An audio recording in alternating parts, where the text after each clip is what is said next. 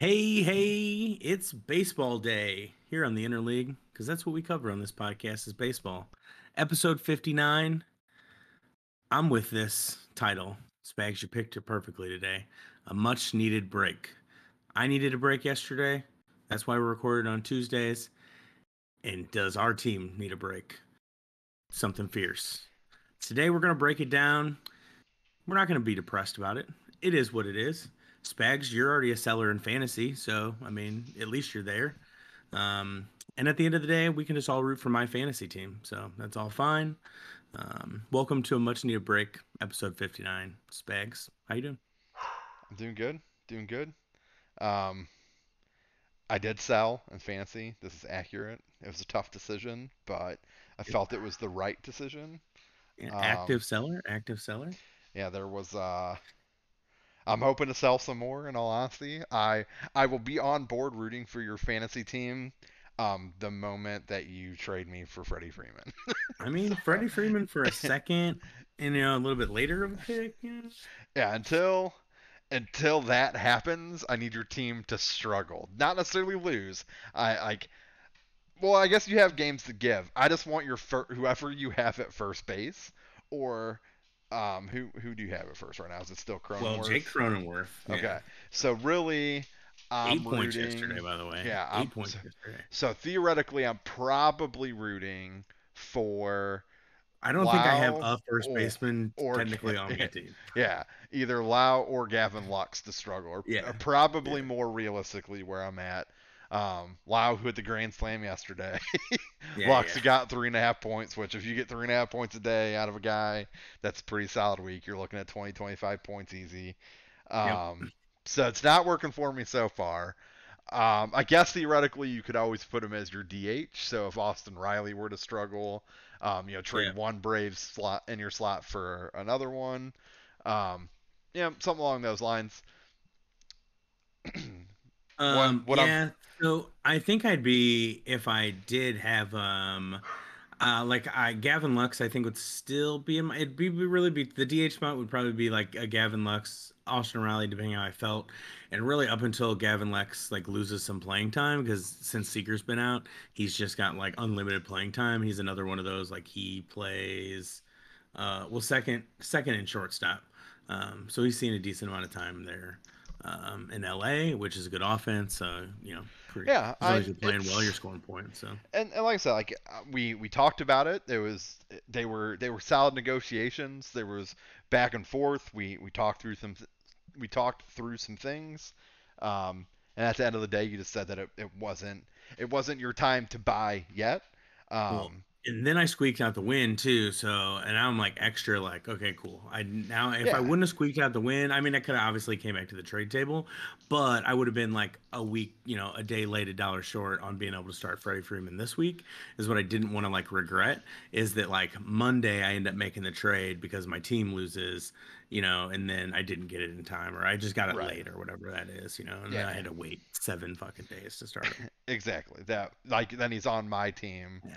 Doing well. And I think Uh, Atlanta he has an is gonna audition. come out of the break on a tear. He yeah me, he but- he has an audition week next week me and you play each other so i feel like i really i need him to bring his a game really show you what you're missing out on um, Right, if into freddie that, yeah, yeah, yeah. yeah if freddie freeman could be solely responsible for me handing you a loss i feel like that would go a real long way towards like this guy having value in your eyes um but like I'd be i'm, like, I'm if I would've hoping made that trade. That's a W, right? yeah, I'm like I've uh I've you know handed out like the the you know hit up some of the other guys. Like we we have like yes I sold um I sold midweek last week like or really like late in the week. I think it was Saturday that a lot of those moves came through um that I traded essentially five guys that were starting for me. Um so I got the W last week on a big Sunday but like my my team's not in a terrible spot position player wise, like I had relatively deep team in terms of the positions I gave up. Um, moving LeMahieu, who was playing third for me, like I had Yoan Moncada that I could slide in. Um, Grossman and Margot in my outfield, like I had Ramon Laureano on my bench. Um, and then I got Josh Rojas in, in the deal that I gave them up. So I got a, a decent outfield option to slot back in. Um, I also have guys like um, Amed Rosario, who typically has been a, a shortstop for me, also has outfield eligibility. Um, so there's there's some flexibility, um, even in like trading Freeman. Like I have Jesus Aguilar that can slot in as a formidable first baseman, but then my DH looks significantly worse. So losing Freeman would probably be the piece that's most significant. Um, Giolito was the other big piece that if I get Means like John Means back here, you know, hopefully after the All Star break is what I'm hoping. Is like coming out of that, he's he's back and healthy, ready to make his start. Then I'm kind of in the same boat I was. Like Means is probably his he's performed better than Giolito, but I have nothing around him. Um, that's how it's been with Giolito for the last couple weeks when Glasnow went down. Um, but yeah, it's like if I can find myself in a spot that I somehow limp into the playoffs and Glasnow comes back in September and let's say like I, I don't end up moving Freeman or whatever.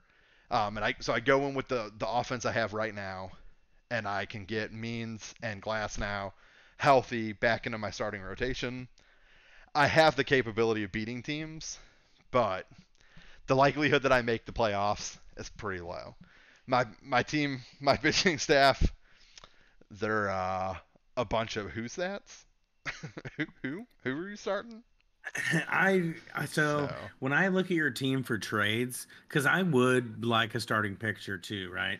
So like some of me is like, oh, if I'm already gonna go to the plate with Spags, like you know, get uh, both those things done right then and there. But then I just look at your pictures and I'm like, yeah, I could probably they're probably not expensive by any means. But then like I'm still like in this like, do yeah, are they I upgrades? I don't know if do I want a five? Do I want a five? Like, yeah, you know, are like they my, upgrades? The problem right now is injury though. Like my fifth starter is typically injured. Like Gallen back on the IL, Pineda's been on the IL. I picked up Turnbull right after I had a no hitter. He played once. He's been on the IL since, but um. Yeah, so, my my fantasy bread and butter is gonna be Matt Liberatore that pickup. That's going to be my fancy bread and butter. I feel it. Let's. He uh he didn't get he got left off of the Team USA roster, and well, from my understanding, him, yeah, from my understanding, it's because the Cardinals organization was like, hey, this is what we prefer, and he was like, I gotta do what's you know what the organization wants me to do. So I would assume that that means there is going to be an opportunity for him to pitch at the major league level. Um, well, if you're out of it and you've admitted you're out of it, you might as well A, see what you got. And B, like if you I would doubt they trade him, but you know, if he goes out there and pitches a stellar game or something, you get like some monster haul from him, but I highly doubt that happens. Yeah, so, I don't think let him pitch. Fuck it. Unfortunately, I don't think the Cardinals are gonna find themselves in a place that they're gonna be able to sell. Well, um, yeah. Because I I don't think I don't think they have pieces that so let me like there are pieces that they could sell. I don't think that they're going to get anything significant back for them. Um, yeah, but I the one I, I found interesting was KK because he's yeah. only making four million. He he hasn't been bad this year, but like he's proven like champ, like winner. Um, in the Japan League or whatever. So yeah, and he's um, and he's been good. Like he was, yeah, I think he had like a near like a two ERA last year. Granted, it was a shortened season, but he is a free agent at the end of the year. Um, so you have the the opportunity to bring him back if you really are high on him. But in my opinion, if you were that high on him, like just work out your like negotiate that now. So I think that there's a strong possibility that he probably wants to hit the free agent market, um, because he's like he's going to be able to bring in some value, um, because I I think that there's just uh, there's going to be a big buyer's market for uh, like there's going to be a lot of buyers for like a, a high end left-handed starter. So yeah, I agree. I, agree. I, I think he, he's going to get you know probably multiple offers in the 10 to 15 per year rate like yeah time frame um and maybe he just wants to go. Maybe maybe he doesn't want to be in the Midwest. Who knows? maybe maybe he wants to be out on the West Coast. You know, like there's it's it's closer to home. I guess I not And not as long significantly as a flight, closer, pretty much. but yeah, I mean, We're talking about all day flights, though. You know, especially like you don't have to connect. Well, he's probably not connecting anywhere. Well, maybe. I mean, he's flying first class, but like Right. leaving out of St. Louis, like you have to fly to another airport for sure, like at least Chicago to get a flight into your home. So it's not like you can just book something and go, for you sure. know? you know, like if, but like the time frame that I spent up in Seattle, like there there was a decent amount of like you know I I don't I don't know the PC way to say this, but there was a, a decent amount of an Asian population within the crowd, like just there. Like granted, like the Yankees were there, and that was like obviously they do well with like Matsui and stuff like that. Like they've always played well, um, and with the fan base over there. Um, but see, like there was just as many, you know, with Ichiro in Seattle. Um, it's like they they have that big market. You've had guys like Nomo. You think the Yankees are the most international team, like most international, Um, internationally like rooted for? so team? so I would think it would depend. I would imagine that the West Coast, like L.A., San Diego, like they probably have a pretty big international pull as well. Because not only do they have ties like San Diego more so now with like Darvish being in San Diego, um, but like LA is a huge city. Um, obviously, as much as everyone's heard of New York outside of the U.S., they've probably heard of Los Angeles. Um, Yep. So you had Nomo there, but on top of that, I mean, like it's a hop, skip, and a jump to the Mexico border. Um, and in like in New York, you lose out on the whole Canada connection because you share a division with Toronto being the only Canadian team. So it's probably most Canadian baseball fans. Probably there's probably just as many that dislike the Yankees uh, that would find themselves as Yankee fans. Um, so it like from an international standpoint, I would imagine it's it's probably pretty close between those two markets, um, and I would probably give the nod to the West Coast, um, mainly because those games are also probably easier to view. Um, I don't know how significant the time difference is, Oh, but like I would assume it's like that. What it's uh what, three hour time difference, like the West Coast versus the East Coast. Um, so it if it's three hours later in the day, that might be the difference of like it being noon, you know, over there versus 3 p.m.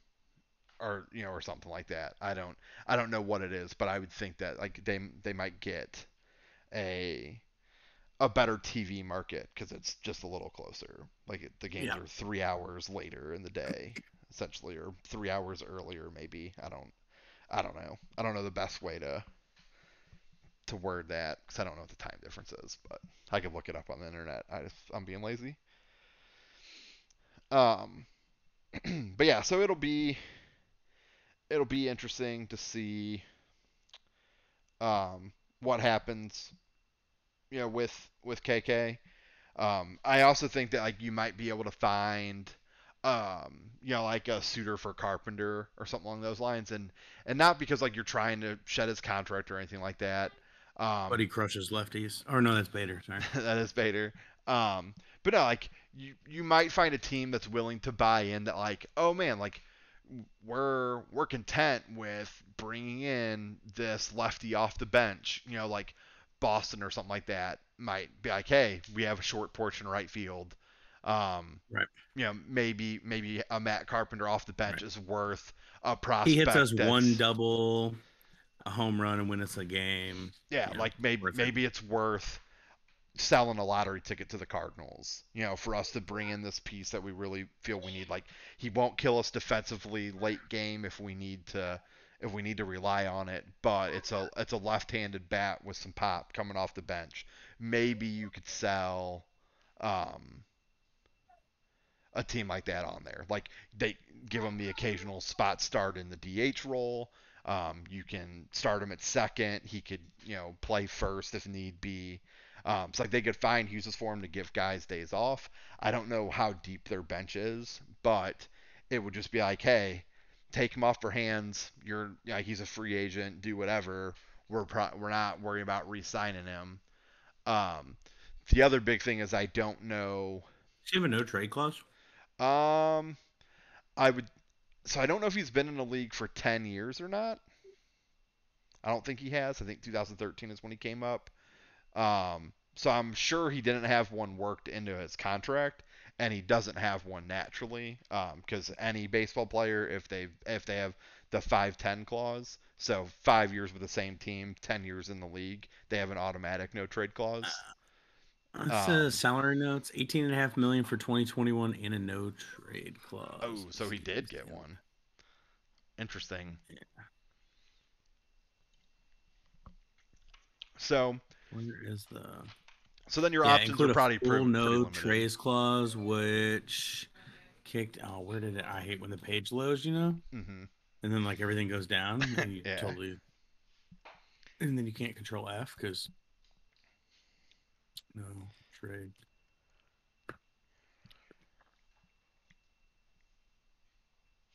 A no trade that kicks in for 2020. The option at 20, 18 and a half million for 22 kicks in with 1100 plate appearances. So, yeah, once he made it to 2020, he had a no option or for I guess that last year or two. Kind of weird. Interesting. Um, all right. Well, let's.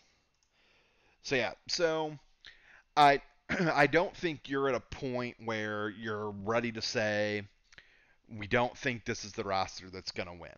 Like I I feel that way, but I don't think the Cardinals are to that level. And mm I I am biased. Like I don't think that they like I don't think Nolan Arenado was the answer. I will say it again. It is it was too great of a deal to pass up. So I don't blame the Cardinals for by any means for making the trade. The only way this ends up being shitty, go back and listen to previous episodes. We've talked about it a ton. But in a nutshell, if he opts out after this year or the following year, probably wasn't worth everything you gave up. Um, it definitely wasn't worth Austin Gomber this year. You know, for sure. For sure. He's going to continue to like just be a decent starter. Um, and if you, the more and more you show that you can start in the league, like the more and more you're actually going to be starting in this league. Right. If if this is what the Cardinals get from Nolan Arenado, this is it was a great trade for them. If if he if this is what he is for the next six years or whatever, if the Cardinals finish below 500, which I don't know that they'll finish below 500 this year, they they have a relatively tough schedule remaining. Um, like the end of August into September is absolutely insane for them. Um, so it, it it could be very likely they finish below 500, but let's say they don't. But if they don't make the playoffs, which I think is pretty unlikely, like I think it's pretty likely that they will not make the playoffs. Um, if that ends up being the case, like in, unless you win a ring um, somewhere like I was listening to 101 ESPN and they were talking about what what would be considered the like what's considered making the Arenado trade a success. Um, and I I personally think like they all kind of agreed that it isn't about the level of Arenado's production. Um, you were never concerned about that. Like of course, that could play a part, but he would have to be really bad in order for it to be like Arenado wasn't worth it. Um, right. Maybe it hits a little different when the Cardinals are actually shelling out 35 million for him because Carpenter being really bad, it it became far less acceptable when he was making 18 million dollars a year. Um, True. DeJong becomes a bigger issue with every passing season that he's making more and more money in his contract. It becomes a bigger issue. Um, Carlos Martinez's antics and his inconsistency became a bigger deal as he made more money. Um, so, may, so maybe it hits different next year when the Cardinals aren't having Nolan Arenado play for free. Um, but at the same time, I don't think Arenado has been overly bad. Um, he has had some very bad stretches. It could be an ex- like the concept that there's really nothing around him. Um, you know, maybe he's pressing a little bit, but we've maybe talked Jeff about Albert like, talked to him in the morning. Yeah, like he leads your team in doubles, he leads the team in home runs, he leads the team in RBIs. I think he's like second in the, in the on the team in walks. Um, He's up there in like slugging percentage. He's up there in on base percentage. Um, in terms of like your your your team numbers. Um, so I, he, he's doing fine, and that's with like I think he's had multiple like 0 for 20 plus stretches, and he's you know it's like the 264 batting average probably could be a little bit higher, um, but I think at that point like it's it's likely that he's pressing a little bit, being a little more aggressive. Um, even with that, he still doesn't strike out a ton, so that's fine. I mean like even Goldschmidt, who I'd say doesn't strike out a ton, has you know 20 more strikeouts, almost 30 more strikeouts than Arenado does. Um, and they've played the same amount of games, and Goldschmidt has two more bats. So if you get this sort of production from Arenado, that aspect is covered. But does that really matter if it doesn't equate to winning seasons for the Cardinals? Like, you know, so so in that mindset, like, what do the Cardinals need to do as an organization for the Arenado trade to have been successful? You know, for this stint of sign like trading for Goldschmidt, signing him, trading for Arenado, taking on that contract. Um, so obviously they didn't re-sign him. I think it got extended a year. But let's say he sticks around. So you have Goldschmidt and Arenado for what the next five seasons.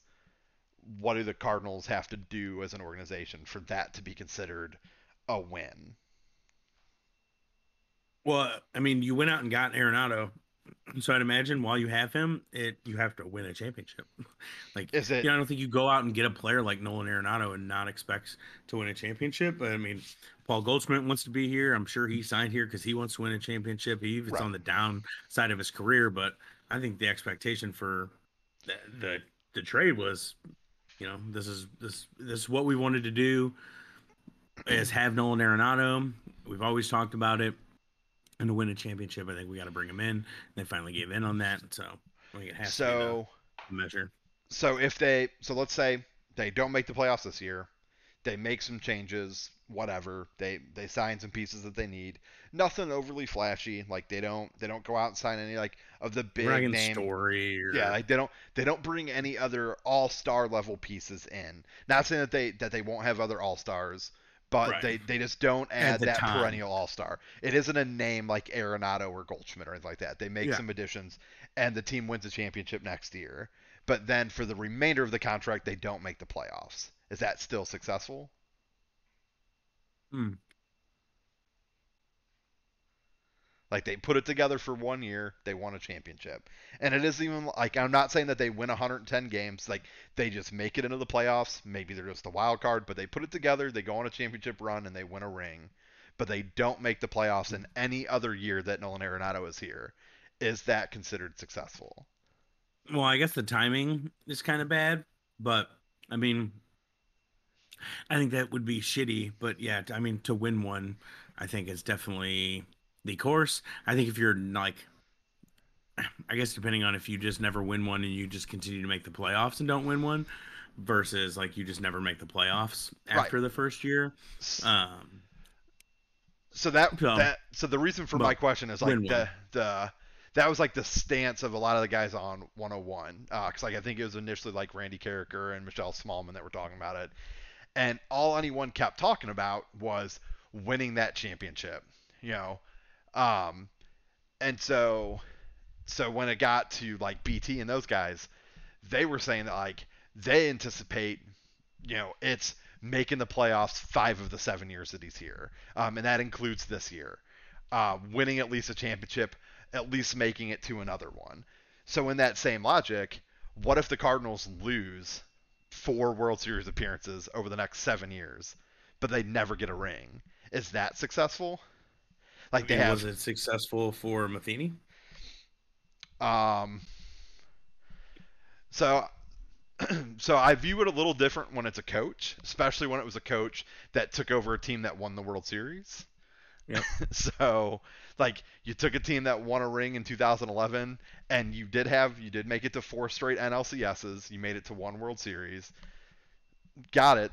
That it's good, but you didn't win a ring. And then your team started to lose, and then ultimately you lost your job because of it. Um, now they did get because what I think Matheny was ousted. Was it 2019? Like, did he have any time frame with Goldschmidt, or did he get fired midseason Um, 2018? I think it was 2018 that he got fired. Yeah, I think I think the talk. Yeah, I think he ended up did get fired mid-season. Yeah. because yeah, because Shildt got the last half of the year or whatever. They kind of went on a little bit of a win streak, but right. I like, think that was like no one ever thought they like, would've made the- ridiculous August, and then they fell apart in September and didn't make the playoffs Yeah. again. that was salsa year. Yeah. I do believe. Yeah. So Yeah.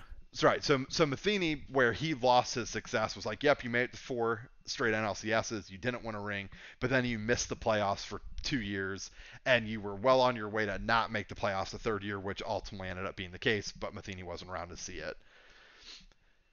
Um.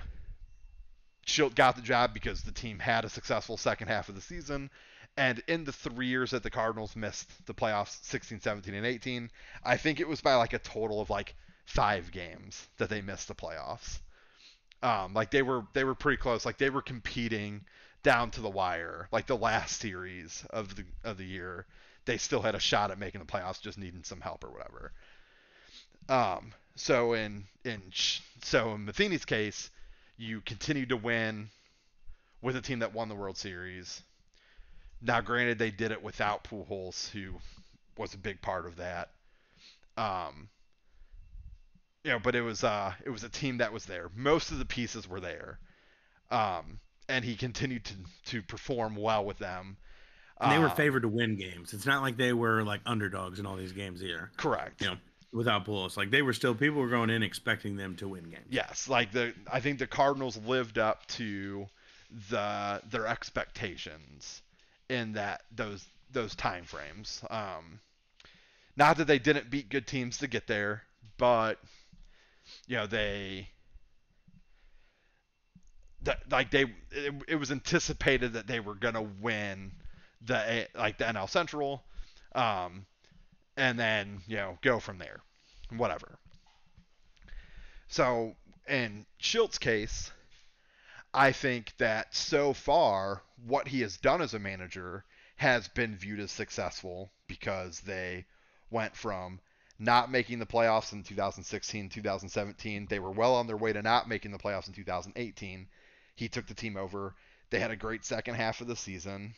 You know, Shildt seemed to be doing the right things, making the right moves. They went and added Goldschmidt for 2019.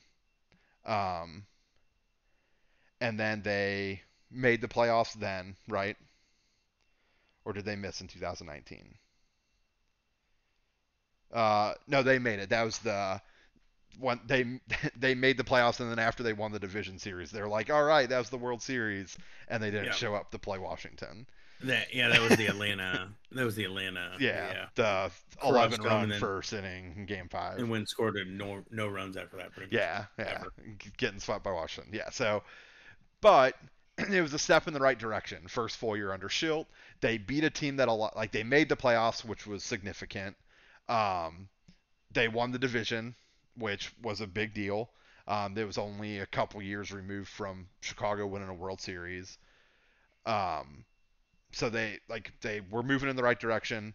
Beat Atlanta in a series that a lot of teams expected them not to.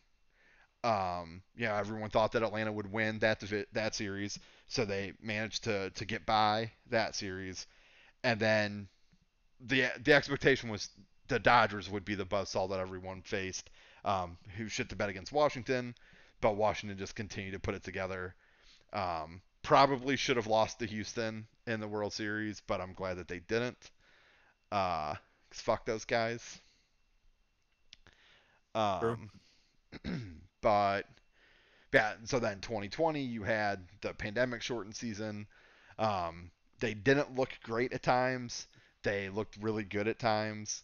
They managed to make it in on, you know, a, a technicality with it being eight teams that went. So they float around. They didn't play the toughest schedule in the world. They didn't have to play anyone from the East or the West in any league. Um, so all was kind of taken with a grain of salt. I'm not going to blame 2020 on Shildt or the team. It was a very weird feeling. It was a completely different animal from what was normally going to happen in the regular season. Um, they got there, they played tough games against San Diego, but San Diego was clearly the better team, and anyone that anticipated it being different, you know, a different outcome, probably was was a Cardinals fan, like a diehard Cardinals fan. Um, but I, I they they competed and just couldn't hold it together for game that game three. Um, and a three game series is just a very odd bird anyway. Um, and it was all on the road. It's like they didn't get any home games in St. Louis. Um, it was all played without fans, granted. Um, so even if they had home games, it's not like the the Cardinals fans would make a difference. Although I, I do think that Busch gets pretty loud. Um, so now you you're so now you're here 2021 and this in my opinion is the had the highest expectations of a Cardinals team under Shildt or Shilty, whatever the hell his last name is. I hear I hear people pronounce it both ways. It's Shildt. It's just Shildt. Um, so this was probably the team that had the highest level of expectation, and this has probably been the worst performing team. Like all Agreed. of the issues that we knew were going to be issues coming into the year have reared their ugly head in a much more significant way than we could ever think. And I think like the comment I made to you after the Colorado series where they lost three out of four, um, which granted the Rockies have a great home record. They are not the same team on the road as they are at home. Um, so I will give the Cardinals the benefit of the doubt there. They are very much a winning team in Colorado. Um, and it's a pretty significant difference as well. Um, they're six and 31 on the road. They're 31 and 17 at home. So the Rockies are a very different team at home than they are on the road. Playing at that altitude. yeah, something maybe I don't know. Um, but it was uh the the issue. of course. yep. Someone, yeah, someone better be checking. the guy behind home plate drinks twice. It's curveball. Yeah. Um, but yeah, so the issue with that series though was the Cardinals lost like close games and what has been kind of your bread and butter, you know, Shildt going with his big 3, it is what fell apart. I mean, like you had walk-off losses Saturday and Sunday. Um, you had um, oh, and sorry, and Thursday so was it just Thursday and Sunday maybe that were walk offs? I thought Saturday was a walk off too. Um, but you lost. They lost five to two on Thursday, letting up the three run home run in the ninth. They lost three to two on Saturday, um, which they they gave up three runs in the seventh. The Cardinals scored two in the eighth, um, but couldn't bring it up. So Cabrera took the loss on yeah. Saturday, and then Sunday was the walk off, um, which I think had more to do with Knizner getting the the game behind the plate rather than Molina. Um, but you let up, you were up two to one. You let up a run in the eighth. You let up a run in the ninth, um, and you lost that game three to two. So all three of those games were winnable for the Cardinals. Um, and then with that being said, the one game they did win, the nine to three win, it came on the Cardinals tying it in the top of the ninth at three to three, and then blowing up for six runs in the top of the tenth. So all all four games were very close. Like I think it they were all tied or within like one run going into the ninth inning. All four games. So it was a very good series um, for a team that plays especially well at home. And then the Cardinals now, you know, played last night. They beat San Francisco, or I guess they played yesterday evening and beat San Francisco, who has like the best record in the NL. So they seem to be going in the right direction. They beat up on Arizona, who's the worst team in baseball. So they're maybe turning a corner. Yeah, but there was times in the Arizona season where, or the Arizona se- series where you weren't beating up on them. Correct. Like, like For sure. it wasn't like we just went in there and like owned it. Now that's why you play all nine innings. You're never just like every team's competitive for the most part. There's not players out there I think milking it. Like they're trying, you know. They're just they're just not as good as other teams, right. whether it's coaching, skill level, all and they're dealing with some whatnot. And, and Arizona's yeah, dealing injury. with some injuries, like Bumgarner's yeah. hurt, Ketel Marte's been hurt for most of the year, and that's Yep. probably their best position Yep. player. Uh, Christian Walker's been hurt for a lot this year. Um, I think Carson Kelly's like the only one that's kind of still been like smashing the ball a little bit. Yeah. So there, it's definitely there. There's definitely other factors other than that they're just bad, but they are Right. bad. Like it is a team the Cardinals should beat. The Marlins were the same way. Um, it is a team that they should beat. But you, you try to find those silver linings and you continue to build on that. Um, sweeping Arizona is exactly what they should have done. Um, you try to stay positive. You lost three out of four to Colorado, but they're a team that has beaten a lot of teams at home. Um, those teams that they beat at home include like the Dodgers, the Giants, and the Padres. Um, the Rockies have won series against all three of those teams at home this year. So you're in tough company, and you you were maybe a, cou- a couple a couple bounces different of sweeping that series, like taking all four from Colorado. Like you were you were in there. Does it does it mean a lot? No, not necessarily. Like it doesn't doesn't make them wins. Like you don't get points for close losses. You know, like your record's still your record. Um, but it, it just seems like the Cardinals were happy to to see the calendar change from June to July because June Mm. was a very very rough month for Cardinals and Cardinals fans alike. Um, so I think when I was looking at it, they like we had we had talked about it a lot with their 20 game stretch against teams with losing records and we were like 15 and 5 would be like the ideal situation there uh, they ended up going 9 and 11 not 15 and 5 um but so they played uh where where was it? I made note of this. Um so they went 6 and 0 against miami and arizona. You know we've we've stated our case about them or whatever. Outside of those those six games where they went 6 and 0 in the month of June the Cardinals went 4 and 17 Yeah. Um, so even with those wins they played 7 games below 500 um, those those other 21 games included series with Atlanta, Detroit, and Pittsburgh, who were all sub 500 teams. Um, and then, like we said, like even in the sweeps, like they they weren't without their downside. Um, three of the six wins were by one run. The biggest victory, which was seven to one um, over Arizona, saw the Cardinals score six runs in the seventh. Um, there was um, another situation in that game that I know we made fun of, uh, where they had bases loaded with two outs in the top of the sixth. Arizona did, and they opted to not pinch hit for a relief pitcher. Um, and it was one-one at the time. It's like before the Cardinals blew up, and they actually scored their six runs off of that pitcher. Um, I don't know that a pinch hit in that scenario, again, like the team's not, they're not full of all stars, so there's the possibility that the that the next guy gets out as well, whoever they pinch it for, and whoever they bring in relief also gets blown up. You know, all all of that is still possible. I'm well aware, but I have to imagine if you pinch it with literally anybody that's a position player, they're not watching three fastballs middle middle to strike out looking on three pitches. Like the guy didn't take his the bat off his shoulder. He looked like a relief pitcher up there. Like that's what I would do if I were at the plate. Like hopefully they just hit me or they walk me. That's what I'm going for here. I get one I can lean into. I got you. Yeah.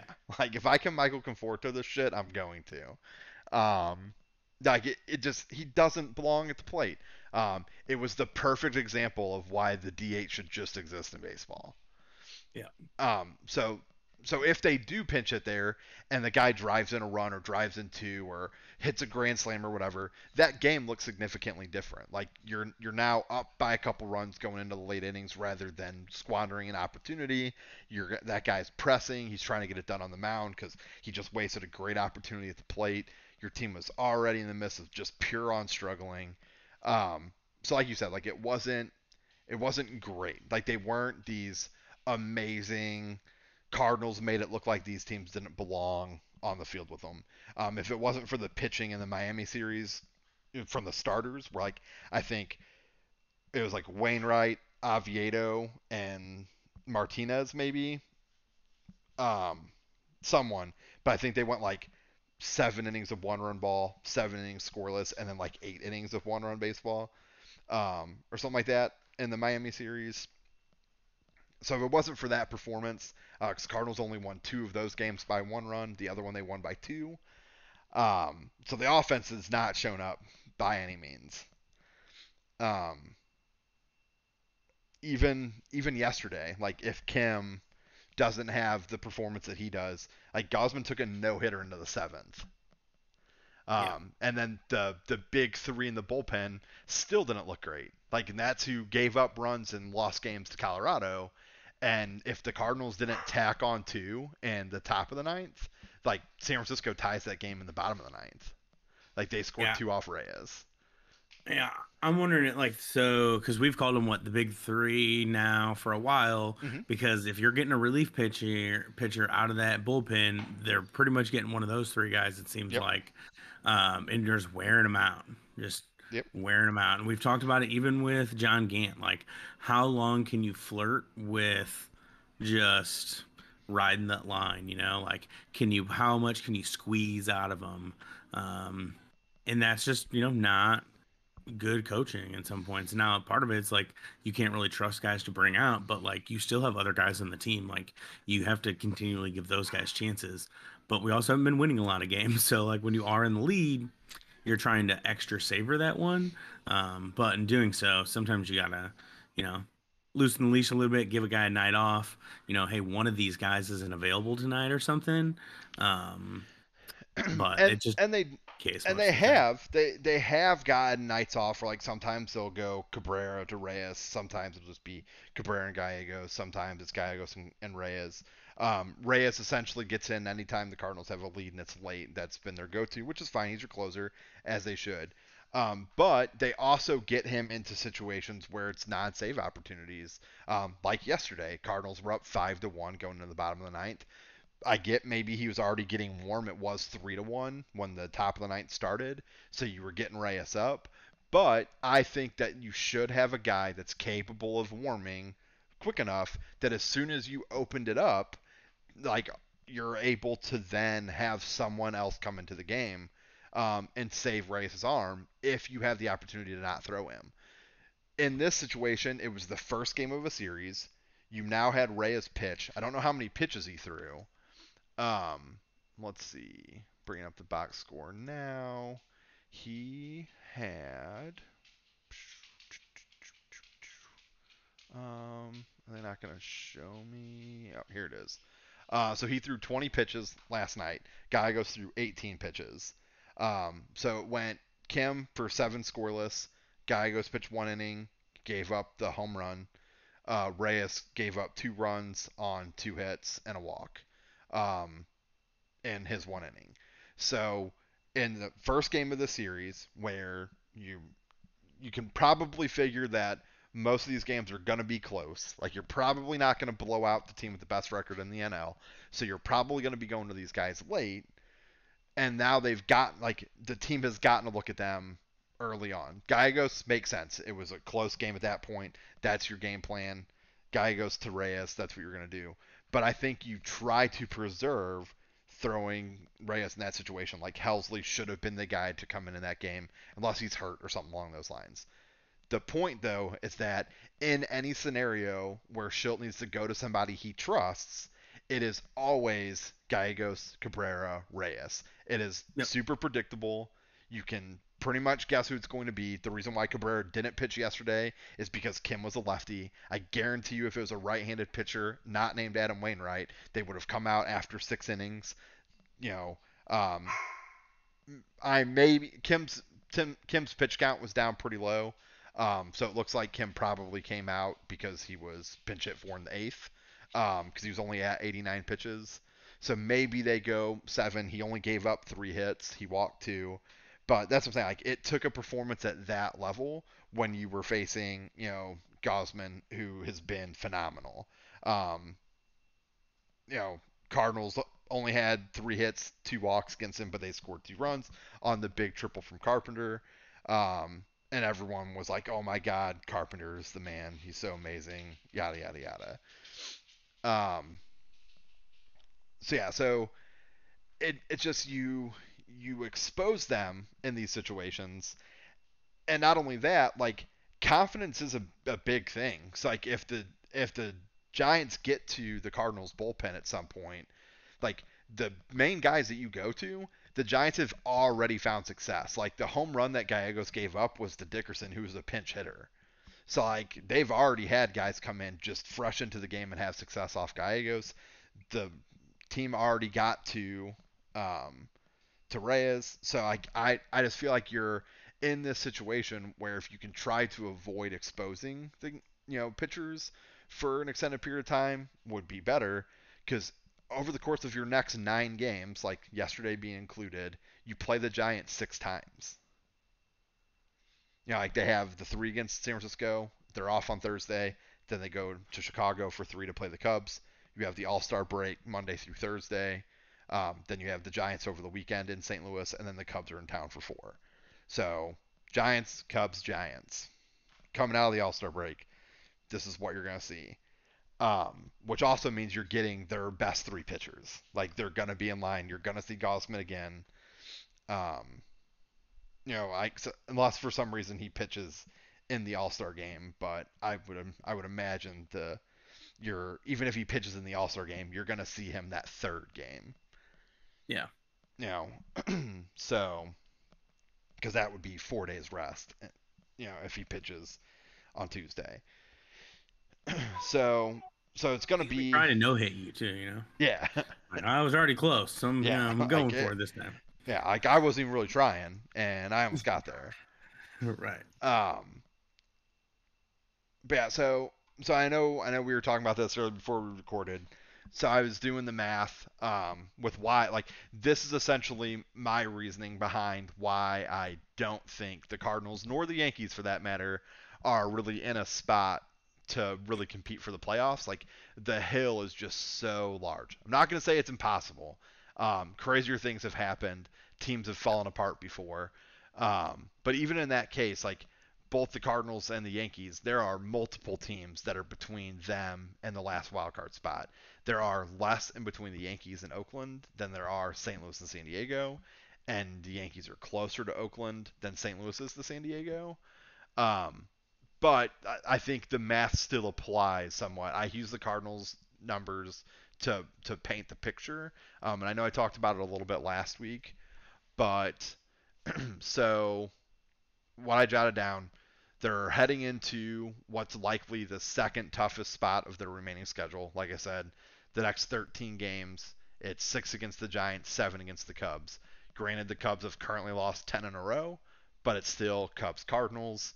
If there was ever going to be a series that they got up for to try to turn things around, it's going to be against the Cardinals in Chicago heading into the All Star break. Like, that is going to be a very hard fought series, knowing that they have four days off after that they're going to leave it all on the field.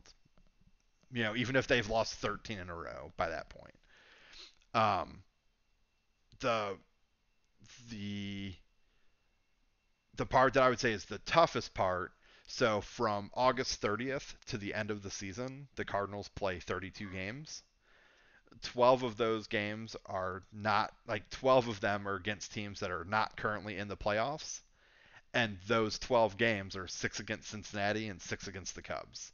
Um, so again, Cubs are the Cubs, and Cincinnati is also in your division, and they're currently 44 and 40, and they've been on, they've been playing very, very good baseball as of late.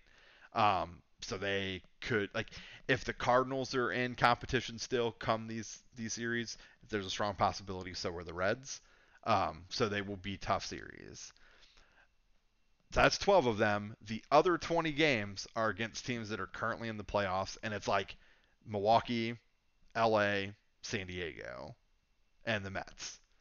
So you're you're playing like some of the better teams in baseball in the last month of the season. September does not get it's not very favorable for the Cardinals at all. Um, so with the win yesterday, Cardinals are 42 and 44 nine games behind Milwaukee for the division, who lost to the Mets yesterday. Um, seven and a half games back from the second wild card spot behind San Diego, who were four games behind the Dodgers. So you are nine games out of the division, but you are 11 and a half games out of the first wild card spot.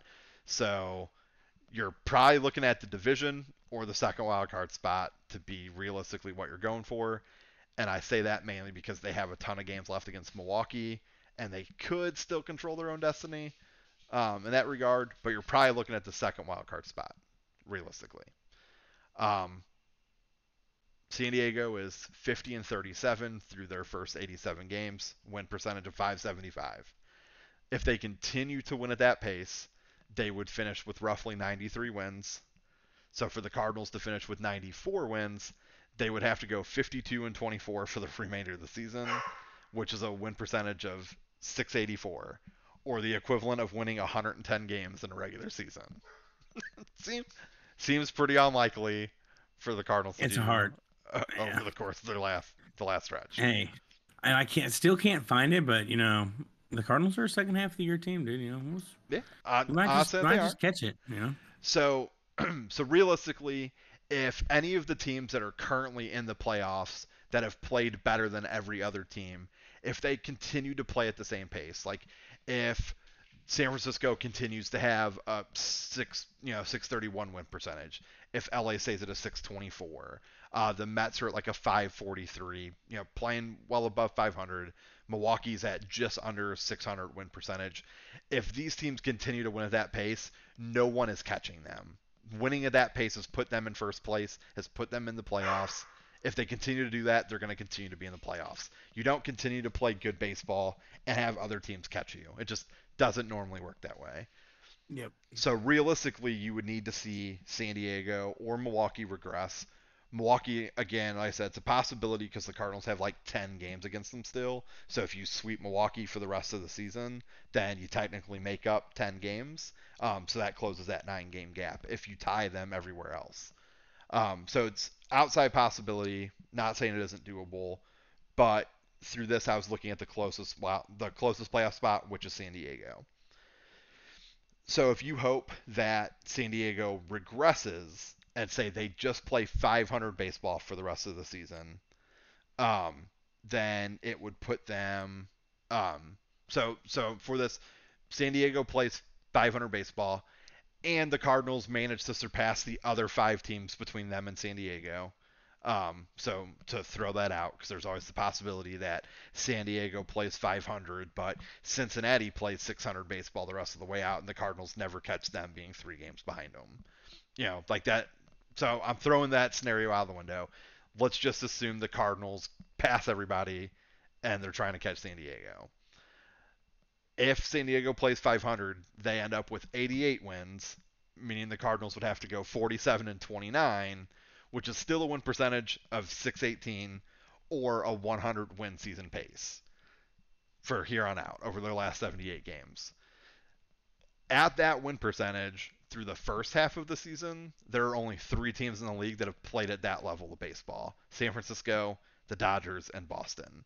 Um, and they've done it over like 84, 83 games, so it's slightly more than what the Cardinals have to do it for.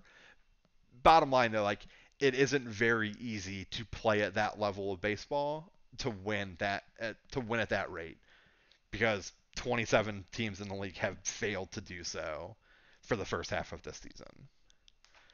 Um, and that was with the Cardinals having Jack Flaherty for for all but a month, and now they're without Flaherty at least for the month of July because he went to the 60-day IL. Um, so I think like the earliest he can come back is like August 10th or something like that. Um, it might be earlier than that, but it's it's at least the beginning of August. Yeah, and I mean, I don't want to discredit like Jack Flaherty because he was good at the beginning of the year, but he also was getting ungodly run support for sure um, from you know guys that uh, to run times where like other guys weren't getting any run support. Um, it's pretty up and down team. So put it together, and his wins definitely rough not to have them.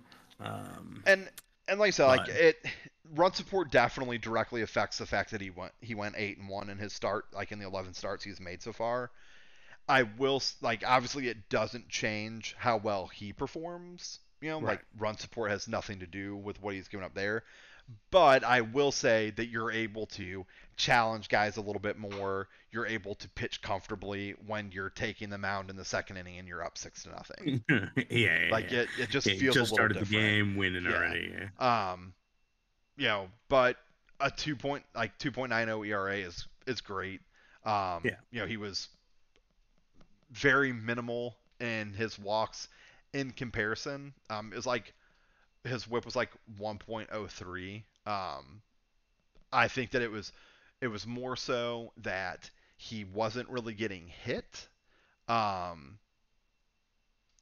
because like he had 20 walks and 62 innings pitched, um, whereas like Wainwright has 27 walks and 100 innings pitched. Um, so he definitely was walk like it wasn't like the slowest or the lowest like walks per nine on the team, um, but he wasn't really getting hit. I also am unaware because Flaherty hasn't pitched in the new the new age of baseball Ooh. that we don't know what he what he utilized or what we're gonna see, um, which is an amazing bad point. segue towards what I want to talk about with the Yankees. No, that was on. That was unintentional, but well, it is a great segue to talk about your boy. Yeah. So Maybe I'll. Hey, how about that? I'll trade you your boy. oh man, man, I Straight up. man, that's interesting. I'll actually have to have to think on that. I don't know if you're being serious, but um, Like the worst trade in the world, really. You know. right. It's definitely not. It would be. It would First definitely be more lateral. Pick, you know. Yeah. Which first round pick of mine do you want though? I have two of them now. Trying to get that third. Trying to get that third first round pick. Well, I mean, eh, pitching, everyone's looking for an ace. Yeah, could you imagine if I had traded Glasnow earlier before he got hurt for a first round pick? It would have been pretty nasty. Yeah, and then I would be dealing like Especially because Glasnow wasn't, I think, going to save. Like your pitching was really good last week. Um, regardless, like I don't think it was going to save save your season. It would have definitely helped. But yeah, dude, your uh, your draft picks would have been fucking pretty crazy. yes. Um, hey, maybe maybe I can get someone to buy it on Freeman. Maybe it'll be you. I'll you know as we get closer to the trade deadline, or you know that waiver wire trade deadline, Freeman will be floated out there. See what's going on. I mean, on. hey, I'm watching that game right now, and he's uh 0 for three. You know, 0 for three. Cool. Sloping down to the, like the you know maybe a third round pick. Especially maybe. if DJ, who if DJ is a first round pick and he plays DJ plays more positions. so more DJ, versatile. DJ didn't go just by himself. I know. So but that was the first round pick. so that was the other aspect. Like that was the first round pick, you know. So, but I understand what you're saying. I understand what you're saying. I'm just you know negotiating early and often, yeah, there's not nothing wrong with that.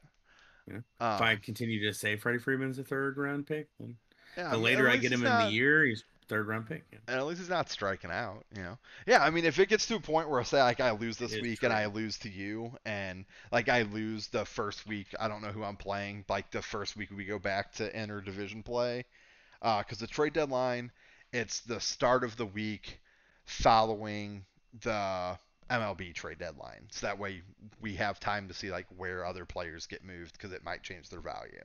Um, say like Freeman gets dealt from Atlanta and now he's uh you know he's with Houston. You know maybe that adds some value from where he's at now. You know what I mean? Um or he gets traded to the Yankees. You know then he's worth less cuz their team sucks. Um but so we play our week will end the 25th right yeah this weekend's the 11th and then it's a week and a half. So yeah, so our week would end the 25th. So there, so the trade deadline for us will be like rosters locking August 2nd. Um, so it'll be like midnight August 1st will be like our trade deadline. So the end of the day on the first. So we would know what would happen, and there would be six weeks left in the regular season. So if I lose to Adam Stow, who's currently tied for first, with the team I play next week being you, if I lose to you two and I lose the week after that, I know I'm probably done for. At that point, I'm probably on the outside looking in and would need like a miracle to sneak my way into a playoff spot. So it would be advantageous for me to get something for Freeman versus nothing. Um, Yeah. So it's possible that, that at that point he does become like, you know, instead of a first round pick or instead of like a second and an eighth or a second and a ninth, maybe it's like a third and an 11th round pick. Yeah. You know, or something because it he isn't doing anything for me this year if I feel I'm capable of not coming in last and scoring. Because really, that like when you sell, that's all you want to try to avoid. Like you don't care about wins and losses anymore. You just don't want to be bottom point score. You don't want your trade to cost you five bucks every week. Oh, well, So definitely wouldn't be the worst player on my team right now. My team is currently putting up negative six points on the day. nice. So, yeah, yeah, yeah. Um, but yeah, so those Yankees. yeah. Yanks. So I don't. I am I am hard pressed. Like it, I wanted to bash them. I wanted to be very upset with their performance. So so they Mhm. played. They should have had four games against LA. One got rained out, so they only played three. And then they played the Mets. Uh, Mets also had a rain out, and then one of it, it got rescheduled as a doubleheader. Um, so they lost two out of three in both series. Um, wanted to be mad because we talk about it all the time. The Angels are, are a bad team. You know, whatever. They're shitty. This and that. But even with Trout being hurt for as long as he has, they're 42 and 42. Like they they have just as good of a record as the Yankees. So can I be mad that the Yankees are playing 500 and the Angels are playing 500 and the Yankees lost close games to them? Like is it is it really the end of the world? Um, and then when was on I paper, that team should be good. yeah, on paper they should be good. And then the two losses that they had were by two runs and by three runs. Um, the two runs, it was hard fought back and forth. Like it was three to three, um, or sorry, it was four to three going into the seventh. So the Yankees were right there, competed, lost a close game. Never, never going to be mad about that. Um, you know, if they're playing competitive.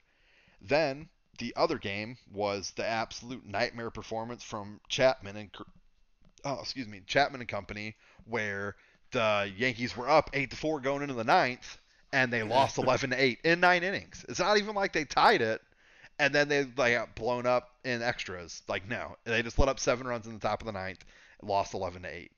So if you remove that blow up, you know, nine, I would say ninety-five out of hundred times, the it's probably even higher than that. It's probably it's probably like ninety-nine percent of the time the Yankees win that game up by four in the ninth.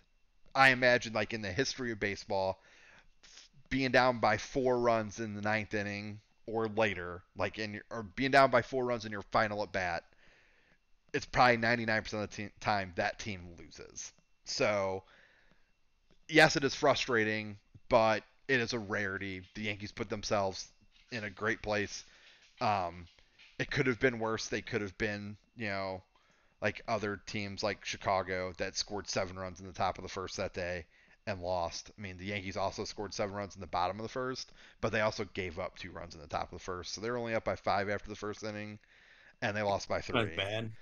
Not Um, bad. yeah, Chicago, Chicago was up seven to nothing after the top of the first. They lost fifteen to seven. Um, and then I think that was also the air are the the Mets versus Atlanta. The Mets scored two runs in the top of the first, and then they lost twenty to two. Um, so it got kind of overshadowed. Uh, Tampa Bay also gave up 15 runs that day. Uh, the Phillies gave up 11 runs that day. So baseball was just high scoring. The Cardinals scored seven runs. Um, you know, Detroit scored nine runs in one game of a doubleheader, seven in the other. Uh, Seattle Toronto was a 9 7 final. Like, baseball just put up a bunch of runs. The White Sox scored 13 runs that day. It was a high scoring day for baseball. So, Except yeah. for I don't think the Cardinals put up. Did we even play that day? yeah, they, they beat the day Arizona ML 7 to 4. Oh, okay, so they were part of it. So Yeah. it was the day MLB they put up like over 200 runs in the day or whatever. Mhm. Yeah. So so shit happens, whatever.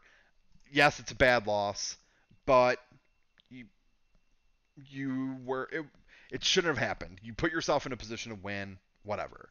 So then you go into the Met series and you have kind of more the same. So the first game um it just fell apart in the middle innings. They gave up 3 in the 5th, 5 in the 6th. I think that was the Montgomery game. Um, and it was Taijuan Walker, who I wanted the Yankees to sign, but they didn't listen to me. It's the one piece they missed. You know, went five and two thirds, gave up two hits, two walks, gave up a home run. That's when they pulled him. I think. I think he gave up a home run and then like walked a guy and they pulled him so he couldn't get out of the sixth. But was fine. Um,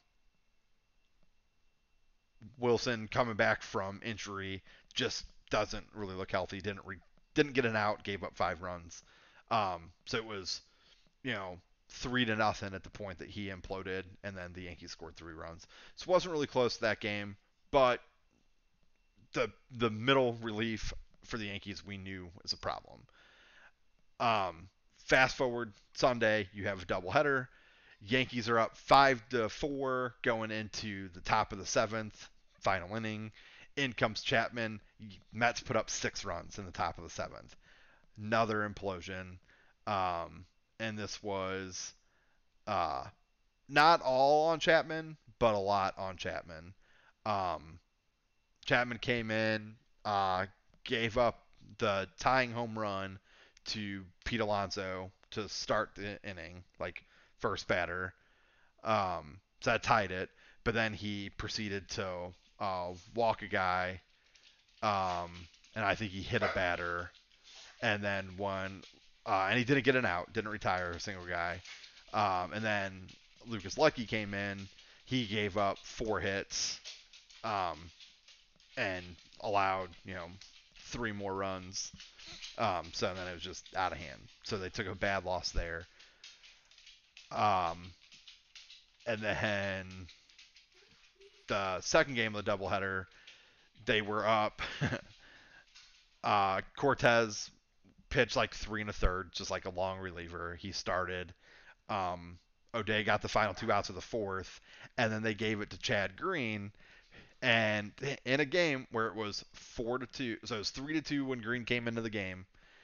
The Yankees scored a run in the bottom of the fifth but Green pitched the fifth, sixth, and seventh. Like they didn't go to Chapman, they didn't go to like any of the other normal guys like Lucky. None of those guys didn't go to him. They just let Green ride it out, and he pitched three innings, no hits, no runs, no walks, six strikeouts, and the top of the seventh, it was three strikeouts on nine pitches for an immaculate inning, um, which is like more rare than a perfect game in the history of baseball. Um, and it's the second immaculate inning that the Yankees have had this year. And they've turned like three triple plays. So it's been it's been fun in that regard. But again, so if they didn't if the bullpen didn't implode in the last game against LA and in the first game of that doubleheader, well now the Yankees are four and two last week and they took two out of three in both series. And they're three and a half games out of a wild card spot instead of five and a half games behind Oakland for a wild card spot. So it's like I want to be mad because they aren't winning a ton, but it's like these weird one-offs. Well, I can't. I guess I can't call it a one-off because it happened twice in a week. but, but something's going on with Chapman, and obviously Cole has had his struggles, and so that's why I said like the sticky substance stuff or like what not knowing what Flaherty looks like post crackdown is relevant or a good segue because obviously we've heard it time and time again that everyone's talking about like Gerrit Cole's spin rate being way down um, with where you know from where things are at, and it it is. Like it's it's one of the more significant changes from pre crackdown to post crackdown in spin rate. Oh. Um, I think the I mean I don't know Trevor Bauer's spin rate's like a zero right now, so yeah, true. Um, well, he's spinning that story. But, yeah, dude, he's spinning spinning stories. But I'm uh, saying, you know, make sure you know your boy's spin rate's not the worst spin rate. For, for sure, one of one of the most significant, yes, but not the most significant, but one of the most significant. But so so in in hearing out like Cole, what like everyone had things to say about like him kind of dodging the question when they were like, "Do you use a sticky substance?" and he was like, I don't really know how to answer that because he, and I I feel like and so to everyone like media wise is saying like, oh, dodge the question. Clearly he did this. This guy probably invented spider tack. That's how everyone treats it. In my opinion, what it was, because there was more to it, where he said that like there were tips and tricks and secrets and whatever you want to call them, you know, habits from pitchers passed down from one generation to another, and it was never anything that was worried about before. So like Glasnow talked about with rosin and sunscreen. Um, Wainwright, you know, utilizing other substances. I don't think Wainwright used spider tack, like he said. It was too sticky. That doesn't mean he didn't use rosin and sunscreen. Doesn't mean that he didn't use pine tar and something. Like there might have been something out there that was helping him, aiding him in some way. So with Cole, maybe it was spin rate. Less spin rate means less movement. Less movement means less swing and miss stuff. And his swing and miss rate is significantly lower than what it was.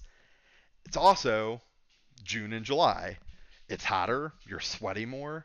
Like when you have slicker hands, it's harder to grip the ball. Your control isn't what it is. You aren't gripping as tightly, so you're not spinning it as much. Like there's plenty of factors that could be into why he's struggling Yeah, at this point in time. But has he had this problem in hot weather before? Is this like a? Is this a oh when Gerrit Cole gets a little sweaty, he loses it a little bit? So he struggled at the beginning of last year, which started in July. Um, and I remember, I know we talked about like his first 11 starts have notoriously been worse than what happens after that. Typically, those 11 starts would lead into because this year started a little, a little earlier than normal or a little later. Uh, I mean, it, he probably saw 11 starts earlier in the year this year because the Yankees were utilizing him in situations instead of it being every fifth start. Uh, it was like every fifth day he would pitch. So if they had off days, he would nece- like he might jump in front of somebody's turn in the rotation and push Right. back other people's starts. So he probably Yeah, got to 11. Kind of been like, eh. Yeah, so he probably got to 11 starts quicker this year than in most cases. So normally that 11 starts would probably put you like close to end of June. Figure it's about four to five starts in a month, about one a week, the occasional two start week. Um, so it's about four or five in a month. So figure April, May, it would put you into like mid June would be where it would start to turn. So I guess historically, no. But there's also a difference of hit going from, well, we're cracking down on spider tack to the point where you can use absolutely nothing. So the spin rate is down even more because he has to relearn how to pitch with just rosin. So Yeah. this year might be rough, but in an off season where he has an opportunity like these are the rules, this is what I can and can't use, this is what's being enforced, this is what I'm allowed to do, this is where it's at. So there was an article that I was reading. So in his last start, which was against the Mets, and he got shellacked, or maybe it's the Angels, I don't know. This was last week. He got whooped up on. It was the Mets. Um, but they were saying that typically he would go to his hat fairly often. But in this outing, which was his shortest, shortest outing as a Yankee, in three and a third innings, he went to the rosin bag eight times. So clearly he's trying to dry out his hand. So yeah, he hasn't had this problem, but he's also probably utilized like if he had sunscreen on or something like that, and he can't have that now because even if you don't have it on your your glove, your head, or Yeah, whatever, yeah. I don't know what they would do if you have like sunscreen on your arm. Like, are you allowed to protect yourself from that, or are you concerned that you're going to get ejected because it was Well, I think on your arm, then it got on the glove, that- because it was like it was on your arm, now it's on your hand, then it's yeah, inside your sweat glove. it down. Yeah, Yeah. now it's inside your glove. Then they inspect you're your glove. This looks hand. this looks sticky. We're gonna eject you. Yep. Um, because like what happened with the guy from Seattle, and there have been talks of that that there was never even testing done on the glove or anything like that. They didn't send it to anyone, whatever. Like the umpire made the call, and that was all that happened. He got suspended for 10 games. So if there's no lab testing or anything going into it, then the only way to protect yourself is to just do nothing. Like I'm going to have absolutely nothing on me because if anything comes up, I'm getting Yep. suspended for 10 games and that's going to devastate my team. Like I can't do that. So I think that that has a portion to do with it. Like, do I think he was using something to assist him? Yes. But I also feel confident that 60 to 70% of major league starters were. I think the bigger tell is Chapman. Chapman's spin rate has changed not at all, but both hitters and pitchers talked about that removing some of the substance that they have or removing all of it altogether is going to result in there being less control. So Chapman doesn't throw any less hard. He's not throwing with any less spin rate, but he cannot throw a strike to save his life. Like he's yeah. missing the strike zone way more often than what he was before, walking guys, and he's had this happen before. Maybe it's just in coincidence that it, it happens. Offense typically goes up as the months get warmer. I think guys get tired faster because it's hotter on field level, so they tire themselves out. So there are arm dips, like there are just other things that historically this will happen. It just also coincides with this. I think the worst thing that baseball could have done was make this adjustment mid-season. Like, uh, like it, it's so hard to tell where it's at now. Um, and mainly like my thoughts on why I don't necessarily believe it's that big of a difference is that everyone's only bitching about it now, and I think we got into this a little bit on an earlier episode. But like no one bitched about it in 2019 when there was record home runs being hit. No one was talking about spider tack then. So like if this has been around for years, did spider tack just get invented? Like when they were talking about Bubba Harkins, like he was saying he's been doing this for years and years. Like it was like Troy Percival is who taught him how to make it. Hmm. Like this right. is like 10 years ago that he started utilizing doing this stuff and giving it to people.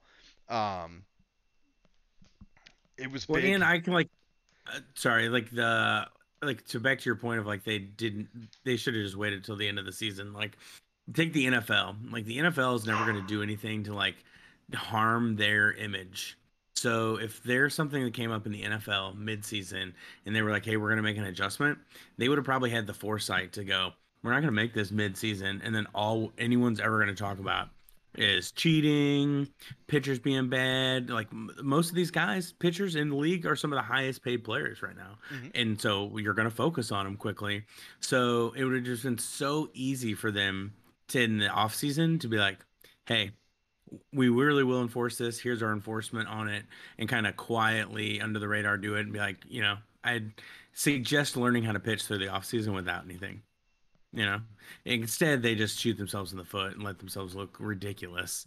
Um, because dude, watching especially a Yankees broadcast, and I've been watching a lot more games with the MLB TV thing, but the M the, the Yankees broadcast or whoever the team is facing the Yankees, it is just like I thought it was going to be that one game where me and you were like, are all they going to talk about is like Gerrit Cole's spin rate? But man, if he's on the mound, it, the fans might as well be heckling him, you know. Mm-hmm. Um, and yeah, and it's like. I I understand that it seemed like it was like the significant level that it's like oh it's the year of the no no. Um, you know, like there's all these no hitters that have been thrown. Um, offense is way down, all this and that.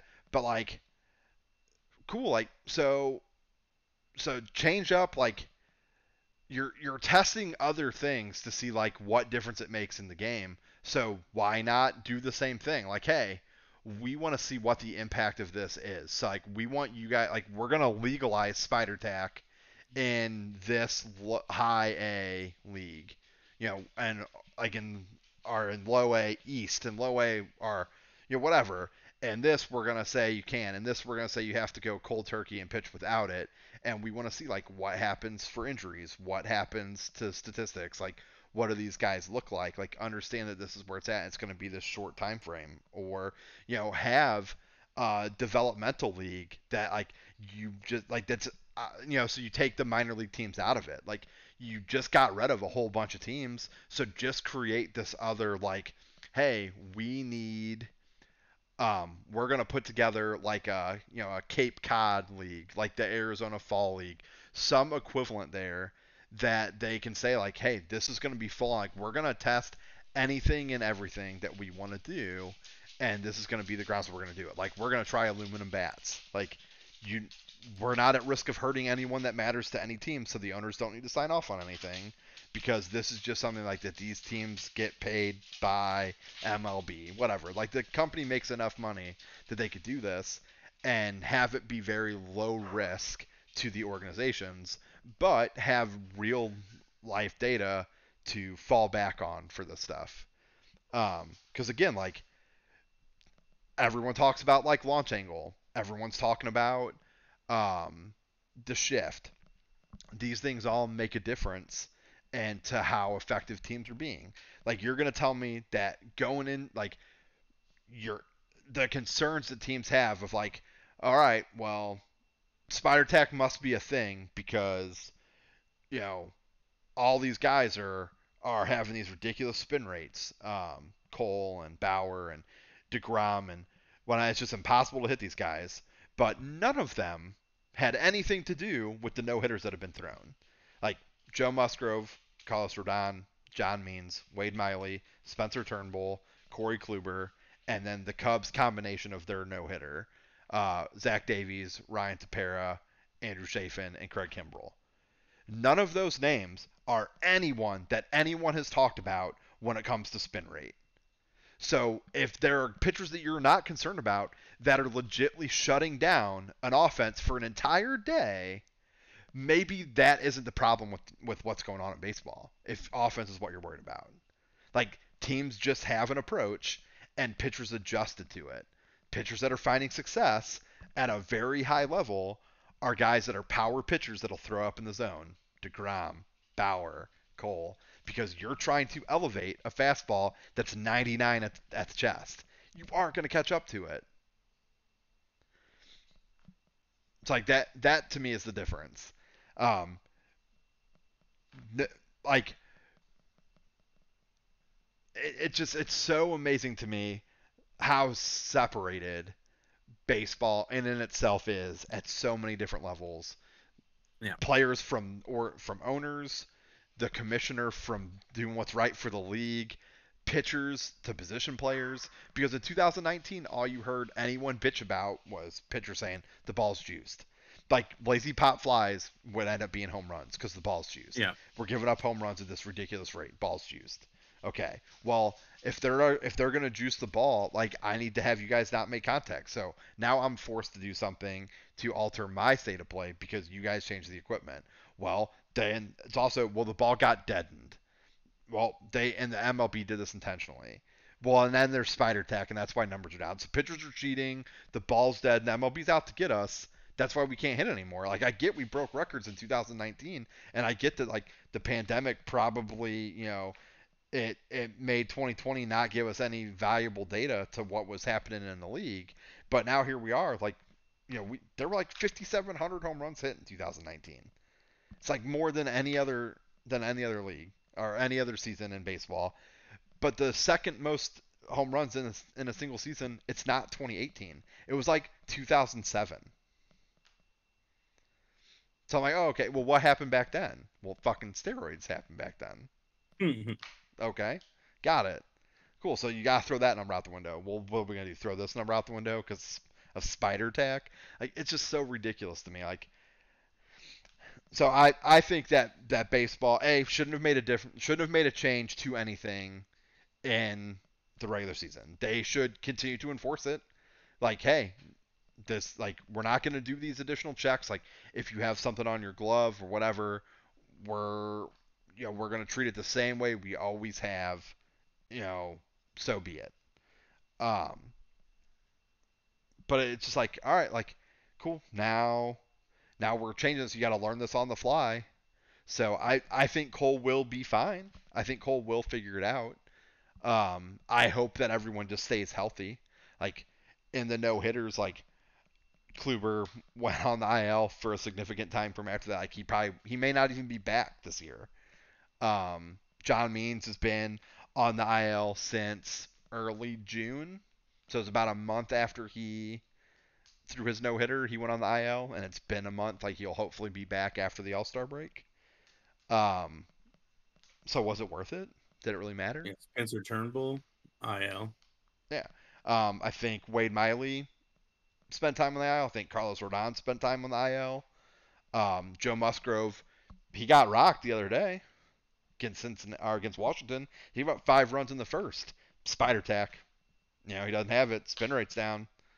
Yeah. Must be a cheater. You know, so it, it's just so crazy. I think that it shows more for Chapman than it does for Cole. Um, because it, it could just be that like Cole is tired. Like maybe he's just dealing with that arm or something. I don't know. Yeah, I mean, could... I think it's probably a combination of everything. And uh, I mean, whether he was using it or whatever, like I view this like I kind of like how you said it earlier, or just like steroids. Like people are going to be so up in arms because it like sounds like the player was cheating. But even in steroids, everyone on the field knew who was doing it and who wasn't doing it. It's like between a players and coaches thing. Like baseball didn't care about it until they cared about it. And that's not really fair for players to be like hey we have this accepted reality and then tomorrow we don't. Right. You know like, like hey. I get it that it's not written in the rules and you should just play by the rules. Understood. But like when there is a uh, when there and in baseball we know this because Tony, Tony Rose has showed us there's unwritten rules in baseball Mm-hmm. They are followed by many. It's a code of conduct, pretty much because baseball has, you know, yeah, they've uh they've ruled themselves, but maybe not always great, and eh, you know it's so old school. But it's just not the uh, pitcher's fault for, especially the current day pitchers. You know, they didn't start this; they were handed like like uh, Glasnow said, they were handed this down what were they going to do when they were you know some of these kids were 20 21 22 you know and they have you know old school you know maybe you know a chris carpenter like hey we're going to use this a little bit and this is going to help you out. Not a big deal. Everyone uses it. You know it's like getting asked if you want to smoke your first cigarette you know? Not a big deal. Everyone's doing it. Look how cool we are you know? Like it it shouldn't force you to do it, but yeah, I'm not gonna sit here and be like, ah, because the next conversation is if Gerrit Cole still finishes his career and be great, like, are we gonna talk about like pitchers that like might have used Spider Tack, like can't, like, are we gonna question their Hall of Fame eligibility? Like, um, right. it, it could get it could get real wild, you know. So yeah, I mean, as as Reyes utilizing Spider Tack. I the the big three from the Cardinals have been significantly worse in June. Yeah. You know, is it is it like, well, if just is it just spin rate? Is that the only thing it's relevant to? You? Because position players and pitchers have both said that control is an issue. Um, were the Cardinals aware that this is going to happen, and they cut they quit cold turkey at the beginning of the year, and that's why their walk rate is so high compared to every other team? So it's funny. So this article actually by uh, uh, Pinstripe Alley, uh, read about the Yankees. Assuming you've read about, know about it, or whatever. But they have a uh, article called MLB should adopt the Japanese style baseball, so just the pre-tack baseball. But they make a point in here where it's like you know even even you know pitchers and hitters you know they hitters want more control too but when you look at it over the last 10 years there's been a 38% rise in hit by pitchers so even the despite like we've been using this controlled substance forever like that hasn't stopped people from getting yeah. hit like they're getting hit more now. Since more the, the crackdown, yeah, yeah, since the crackdown, the hit by pitch rate has gone down. Yeah, so maybe it's that has you know maybe it's the reverse. Maybe we should look at you know the previous or ten years if we know there's a thirty eight percent rise in hit by pitches in the last ten years. You know, right? Maybe if... the doctoring is the stuff since you know baseball didn't control the substance. They there was maybe this was the research to see what it would do these past you know ten years, but yeah, like if if spin rate equals movement, well, now your two seamer moves an extra three inches. Well, that's in, yeah. yeah. That instead of it being at the corner of the plate or just off the plate, you're hitting a guy in the hip. You know, yeah, like, yeah, and a lot of people get hit in the hips and back. Yeah, so mm-hmm. so maybe there there is a point to it. Um, yeah, like so for me, my thoughts on it are it sounds cheating because it's treated like there's these mad alchemists coming up with hmm. these crazy concoctions to generate tackiness. Rosin and sunscreen, spitball. You know, using advanced analytic terms, spin rate, yeah. and all this crap. So it just it sounds like they're cheating. Like that. That's what I think the issue is.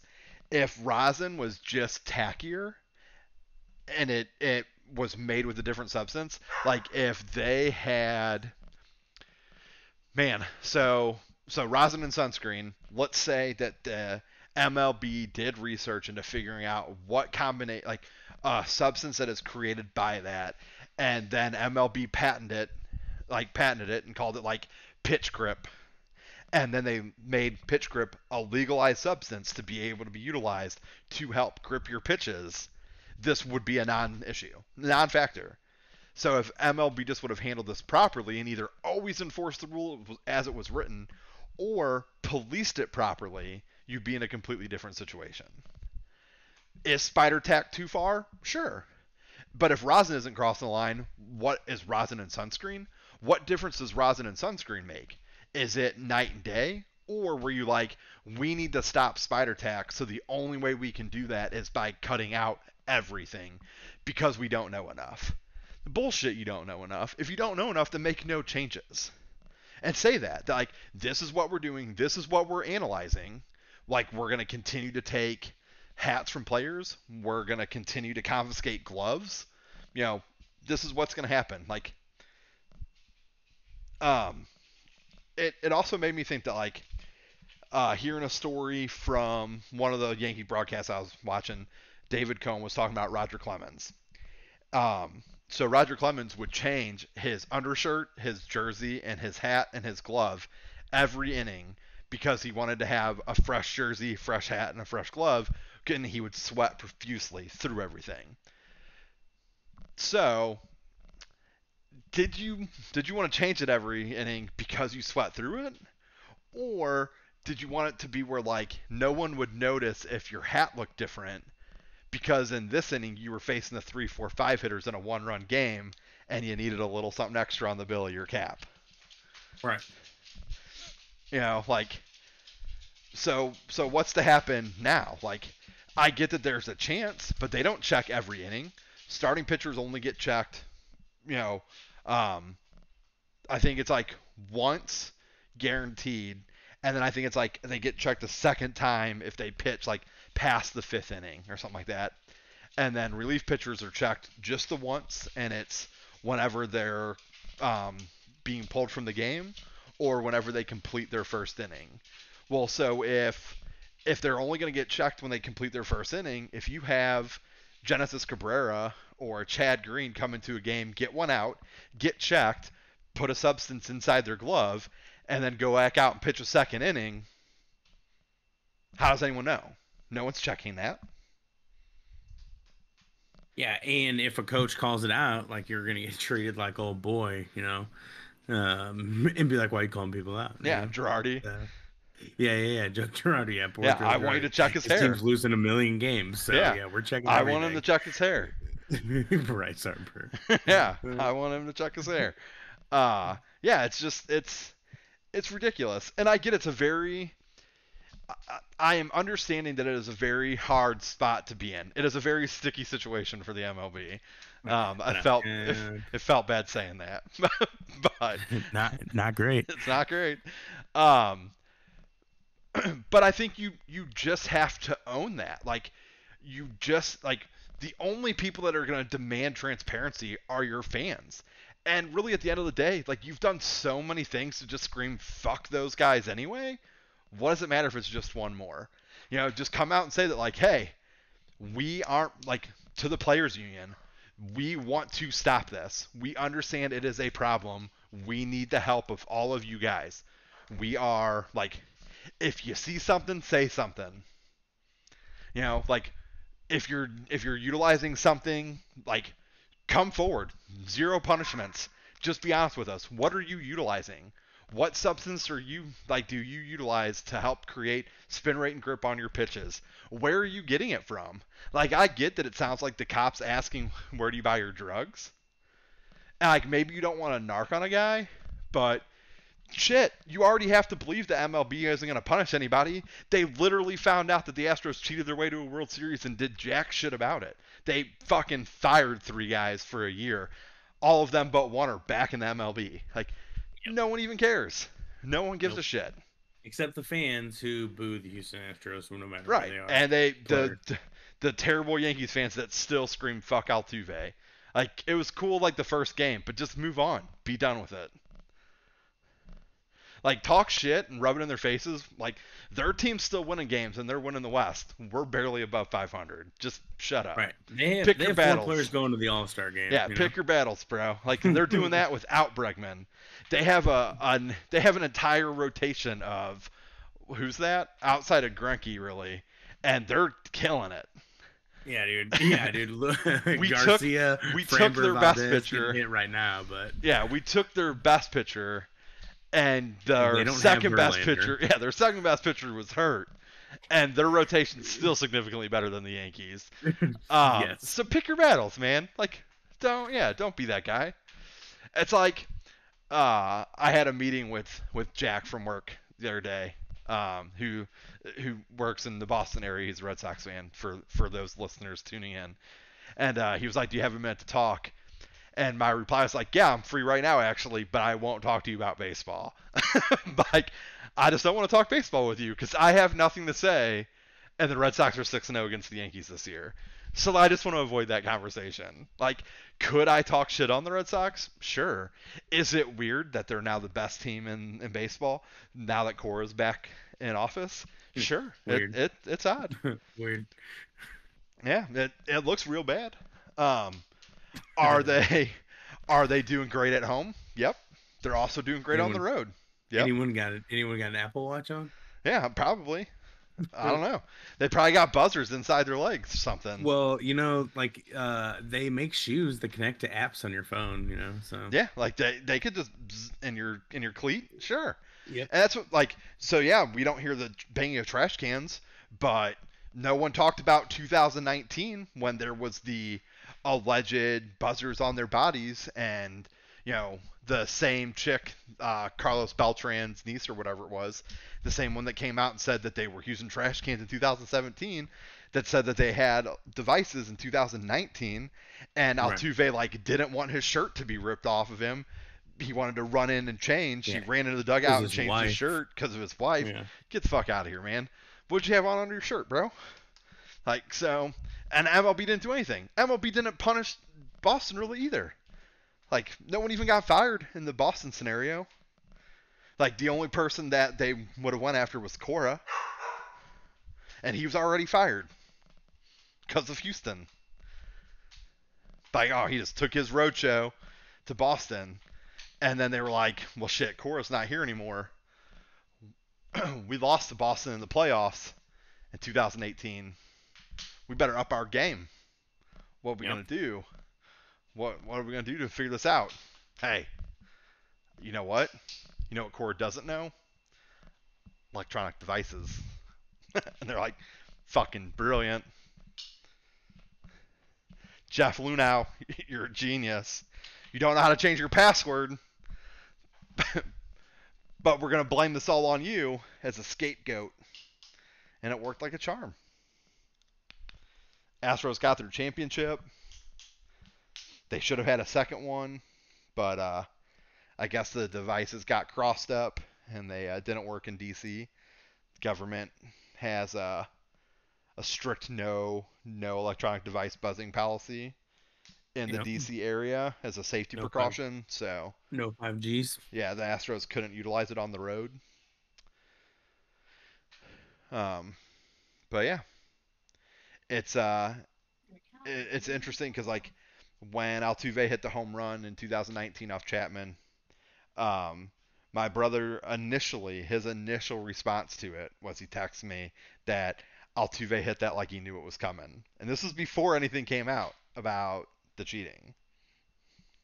I was like, he did, like he waited on that, like he he was looking for it, which he's one of the better hitters in the game, so maybe he was. And it was it was a meatball, it was a middle middle slider. It wasn't a good pitch from Chapman by any means, but still, it's it's rough to react to a slider like that when you're gearing up for a 103 mile per hour fastball. You know, so Well, they still suck. So yeah. But bottom line, Yankees fans shouldn't boo the Astros anymore. until you guys at least Yeah. start winning, Right. You know, so pick and choose your battles, like you said. Right.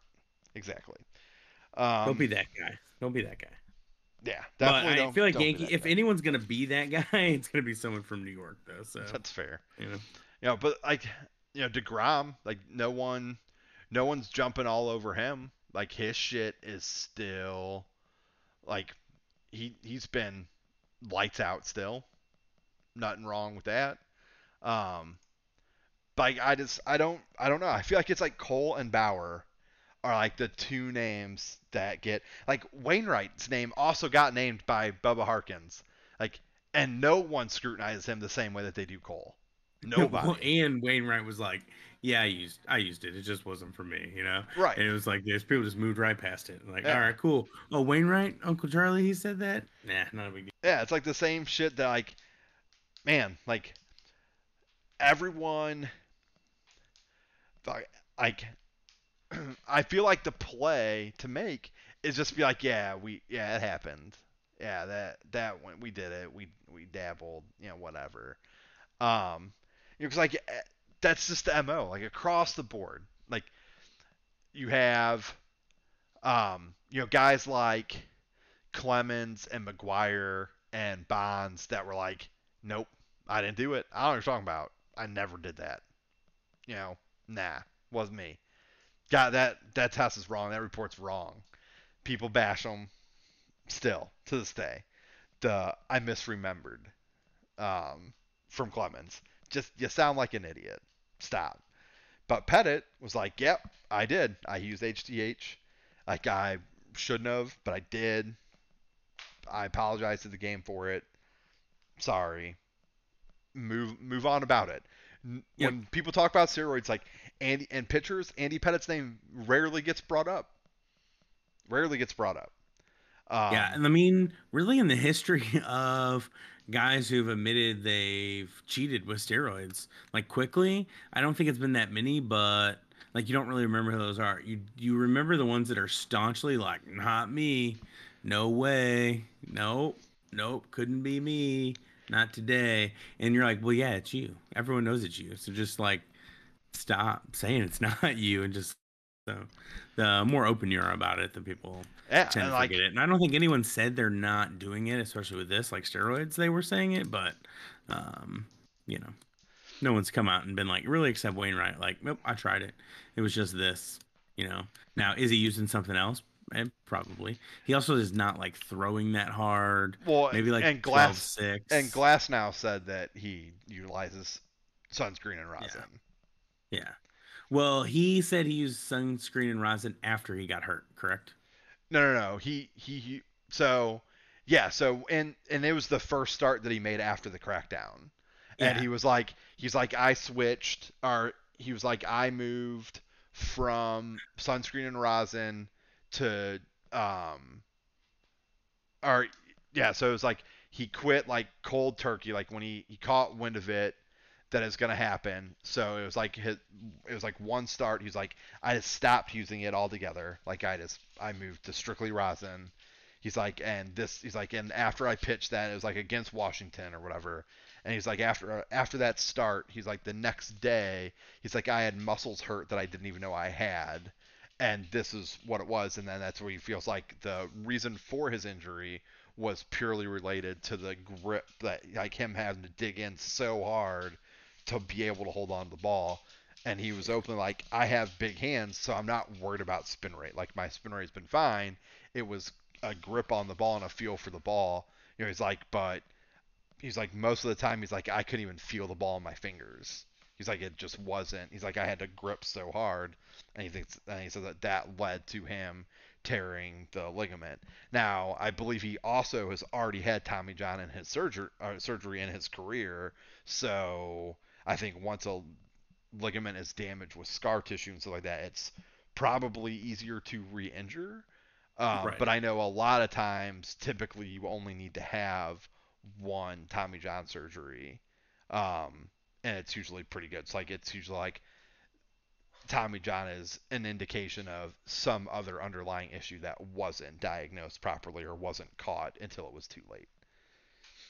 Um, but he said like he didn't feel a pop or anything like that, which is what he experienced um, previously when he had to have it. Um, and I think that they were like surprised to find that it was like a partial tear. So, but either way, like even like the Ryan Braun situation, like most people when you think like when you talk about Ryan Braun with steroids, like all like more people take issue with the fact that like he drug the tester's name through the mud and like you know played victim when Yeah, he true, knew yeah. what he was doing. Like so he came out like if he just would have taken the suspension and been done with it, like you know Robinson Cano. No one no one talks about him. You know, like he tested positive and he- he just served a suspension and went on about his day. Um, uh, like he got popped again, pretty sure. Um, that's why he's Like out Josh this year. Donaldson's not out here talking about Robinson Cano.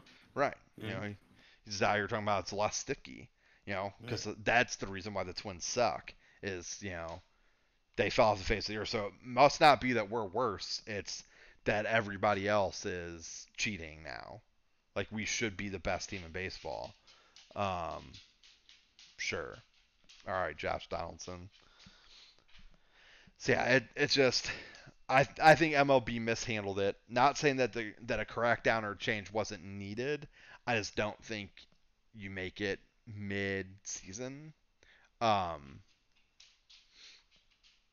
you know, granted maybe I only feel that way cuz I think that it's probably it has noticeably impacted the Yankees far more than any other team because it has led to significant downfalls for two pitchers or I, I guess it hasn't led to, but it has coincided with our like their ace pitcher really falling from grace and Chapman imploding and it now being you know it, it have costing them two losses recently um in like the you know few weeks this has been going on. I mean the crackdown only happened like three weeks ago and I think Chapman's had like four bad outings since then. Um, so it just it isn't it's not great but you know everyone was saying that like Chapman should have you know how much could you trust Chapman to begin with anyway uh, after the last couple seasons you know he's been lights out his entire career so Yeah. is it is it this or is he just in one of his stints where he's pitching terribly and he's got to figure out what he's doing wrong with his mechanics you know it's not like I mean, shit, look at Rick Ankiel. Like, he was a stud, and then he lost it in the postseason and was never the same again. Um, was that Spider Tack? You know, was he on steroids and then he wasn't? Maybe. Like, or or is it just one of those things? Like, he just got the yips. You know, so maybe it's just in Cole's head. Maybe Cole knows he wasn't cheating. Maybe Cole wasn't using anything. And it isn't a problem but it's so in his head like he just isn't mentally there like oh man like everyone's scrutinizing literally everything i did i wonder what my spin rate was on that pitch you know oh that felt lost that felt worse um you know maybe baseball messed with the or mlb messed with the baseballs again and they're slicker now than what they were and they're like we just want to prove to people that it wasn't us the the players were cheating it wasn't we didn't deaden the ball you know, like maybe maybe that is going on. Like same ball, we've never doctored the ball. I don't know why everyone blames us. The pitchers were cheating. Home runs last year were because players were using steroids. like, okay, MLB, ridiculous. Yeah, and be you know, take credit for something you messed up, you know, Yeah, just or at least just at least work together with Right. your own people. Like, exactly. don't have like people like us, the media, talking about how trash you are. yeah, Like, don't And we're, don't let we're us not even that dictate it. popular media, but we're out here talking about how trash you are. Right. Just don't don't let your fan base drive the narrative. Like they like yes, they are the reason why your sport is is a success. So I'm not saying don't take care of them, but take care of them in other manners in, in which it matters. Like you aren't like the sport wasn't gonna die if it came out and like oh steroids is a thing. Like there sure there are probably people that are like fucking steroids, a bunch of cheaters, whatever, you know, um, performance enhancing drugs. This baseball's so impure now, whatever. You know, it's like, oh well, what what what did you watch? Like, was it you know Mickey Mantle, you know, and just drinking whiskey till he couldn't feel his hip? You know, like, is that is that okay? You know, players just being drunk in the dugout. uh, smoking Hell cigars and dugout. Like, was that fine? Chewing. Um, you know, Darryl Strawberry and his lovely cocaine habits. Was that not performance enhancing? Um, pitchers that like have openly admitted that they they pitched games like on LSD. Um, is that not performance enhancing? Like if you if you're able to pitch through the pain because you've taken something to allow you to get through that, is that enhancing your performance because you can pitch more effectively because you don't feel pain? So if like you're all Yeah. hopped up on oxy, does that is that performance enhancing? Or like micro microdosing, like psychedelics, like mushrooms or something. Like it's really supposed to like relax you and like free your mind. So like Right. in stressful situations, like you could just feel like super cool, calm, and collective, and it really have no like bad impact on like decisions you're making or anything like that. Right. Like there's no unicorns Um, in center field. yeah, yeah, yeah, yeah. You know, it's like you're literally like just getting this like body high, great feeling out of it. You're happy go lucky, like, oh cool, I let up a run, no big deal, guys. You know, like not super hippy dippy ish, but like, you know, like where But you know, oh man, I, people been doing. it's a three-two count, and this this crowd is so loud. You know, I need to clear the mechanism. Well, good thing I don't even have a mechanism today because I microdosed. Yeah, You know, like yeah. um, I go back like the perfect example I have of it. Um, so this was mid 2010s. The Pirates and the Reds were playing in the one game wild card, and it was in Pittsburgh. And Johnny Cueto was pitching for Cincinnati. And the crowd, like it was close game, uh, big at bat. Crowd was getting into it. Uh, Cueto goes like come set, and he dropped the ball on the mound place erupts even louder. Like you thought it was like as loud as it could be. It turns up to 11. Next pitch, Cueto gives up a home run.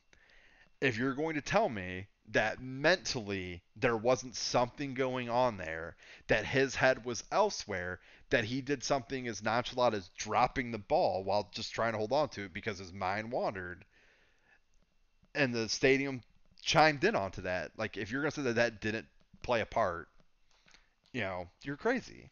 So to to be able to take a substance of sorts that allows you to downplay that, I I think for sure is you know, could easily be a performance enhancing drug. You know, it allows you to perform better. It allows you to enhance your performance and it is a drug. So those are the things that took place in the the old days but that's so much worse or so much better than steroids. Um, do I think that there was a place for steroids? No. Like, were they good for the game?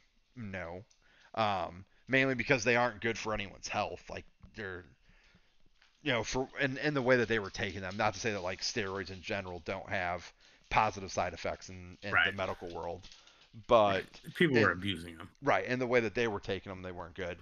And then you get the college kids that are trying to make it, and they're like, "Well, I need to be able to mash home runs. I need to be the next, the next Jeff Bagwell, the next Mark McGwire, the next Sammy Sosa. Need to get ripped." So he's taking steroids at a, you know, when he's 18 years old, you know, out of high school, or he's trying to get that scholarship to a D1 school. So he's taking steroids in high school. You know, so he's a 15, 16 year old kid that's putting this shit in his body that really has no idea what he's doing, that just gets it from some ass backwards guy that works at the local gym that just wants to, you know, he thinks big muscles are what the girls want, and he doesn't really know what he's putting in his body. Like, there's all kinds of health downside to that, um, that it, it could ruin that kid's life. And, like, not needing like not being able to understand like what it does to like your mental state like roid rage is very much a thing um you know it's like if he doesn't know how to handle that or how to come down from something or you know just doesn't understand what he's doing to his body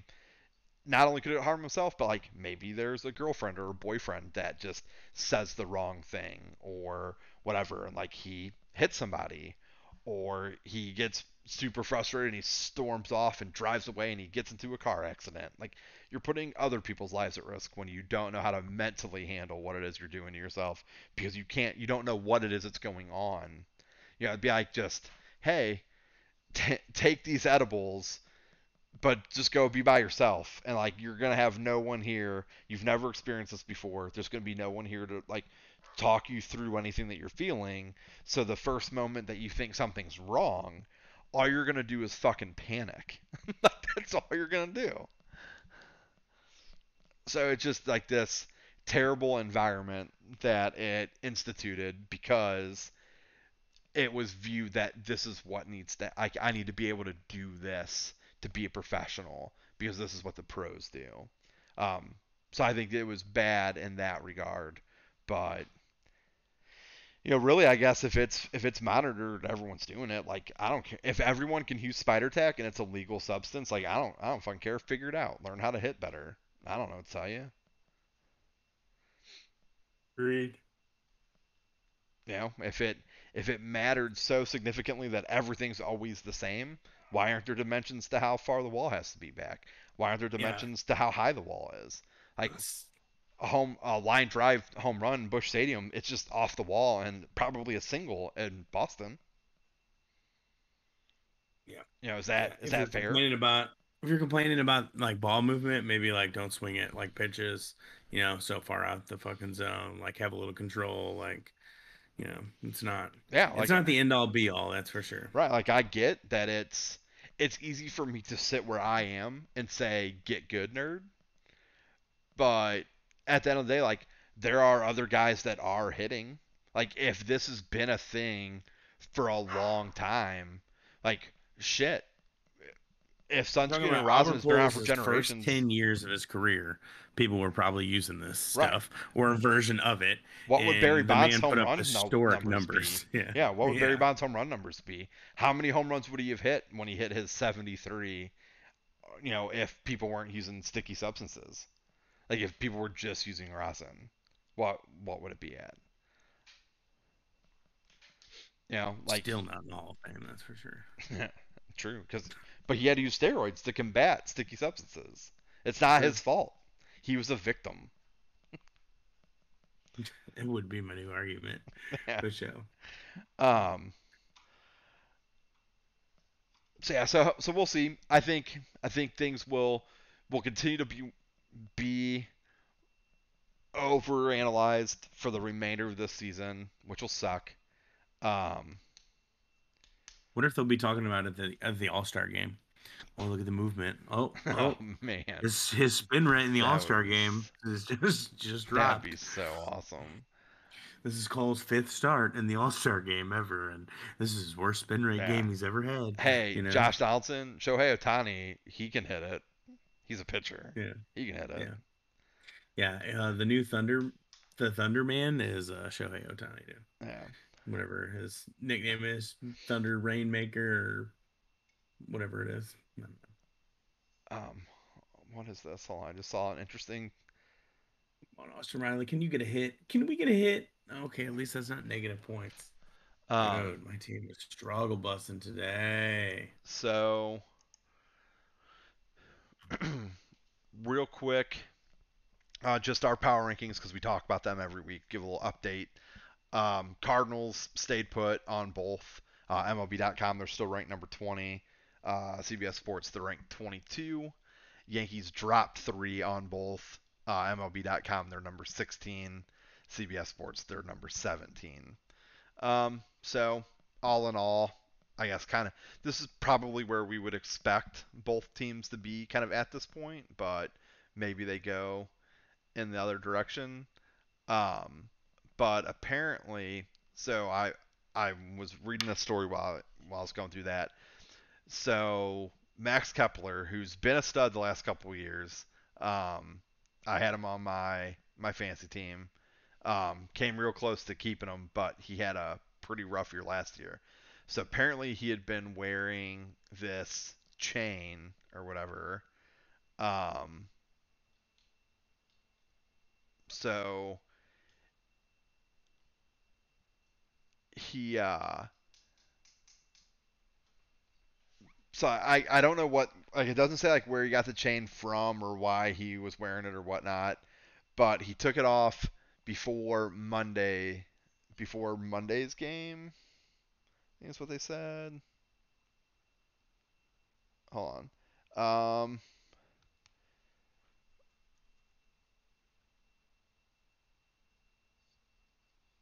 yeah, so he said that he banished a chain that, in his words, had bad juju. He says, I haven't been wearing it the last two days, and I believe there's bad juju in it, so I need to get rid of whatever cursed that chain. Uh, Kepler said on Monday night. But apparently, banishing a curse looks a little something like three homers in two games for Kepler. so he took it off, and he's hit three home runs in the last two games. I, if I had ever believed that I had a cursed necklace, that would be the reason why. That would be I, it. I would buy into it for sure. Throw it away. Yep, I certainly wouldn't be putting it back on. That's for damn sure. But I But just, get on Cueto early. I just saw that. Uh, oh, that article. home run.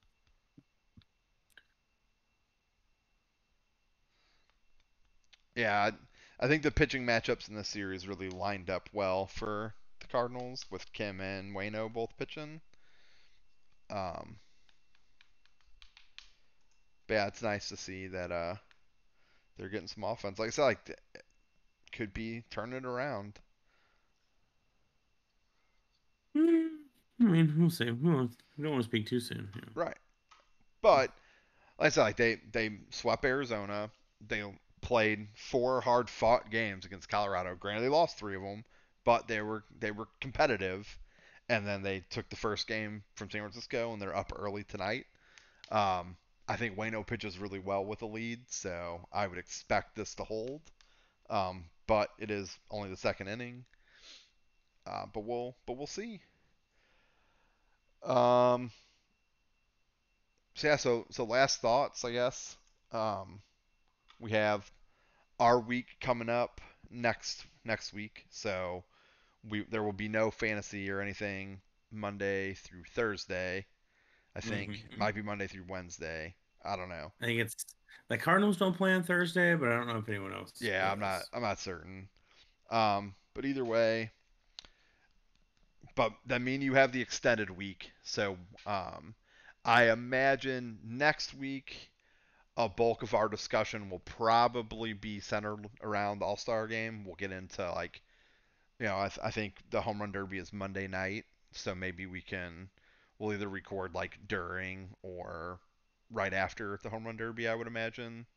Um, Yeah. Or we can record during the All Star game on Tuesday. Um, either or works for me. We'll figure that out. Um, and then the week after that, I imagine it'll be like dissecting where things are at through the first weekend of our matchup and where Mhm. things are moving the week for the rest of the week, uh, along Yeah. with our, our normal team updates. You but try to trade me uh, Freddie Freeman the whole time, pretty much. AK yeah, Yeah, people here live here first. trade Uh, happening live on air. Um, yeah, so next week we'll get we'll get into like who's competing in the the home run derby, whatnot. We'll or you know if we record Tuesday, what happened in the home run derby, um, everything. Um, the All Star game itself. Go talk about the teams, players that we think got snubbed, players that we think we're, we're surprised to see there, whatnot. Um, yeah, anything else that you have on your agenda? It it's so early because we recorded earlier today, but we're but we're at like our normal time, just over just over two hours. Yeah, But it's only Uh, nine no, o'clock. It's crazy. Usually we don't start for like another hour. I know, right? Um, but no, no, I'm I'm pretty good. Cool. We kind of covered it. Like I said, a perfect uh, title for it because uh, break time is uh, coming at a good time, and probably for more teams, but and most importantly, our two teams that we follow closely. So, Yeah. Now I and I guess depending on what happens, if the Cardinals like handle business through these two series, you know, like take two out of three from San, San Francisco, maybe sweep the Cubs or something. Maybe then it's coming at the wrong time. Like four days off can be Uh, a lot of time off. Yeah, but I think you ended on a high note. You know, you're excited. I think All Star Game's just a different time. I think players are probably prepping for a little All Star break Mhm. all year.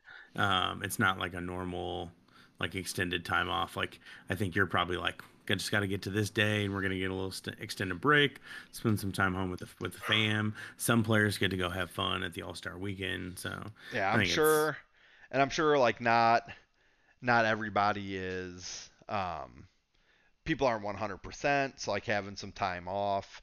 Um, Yeah. like like Arenado, you know, starting in the All Star game. It's back in Colorado. He got a pretty sweet ovation when they played there. His first ever standing ovation, of course, yeah. yeah.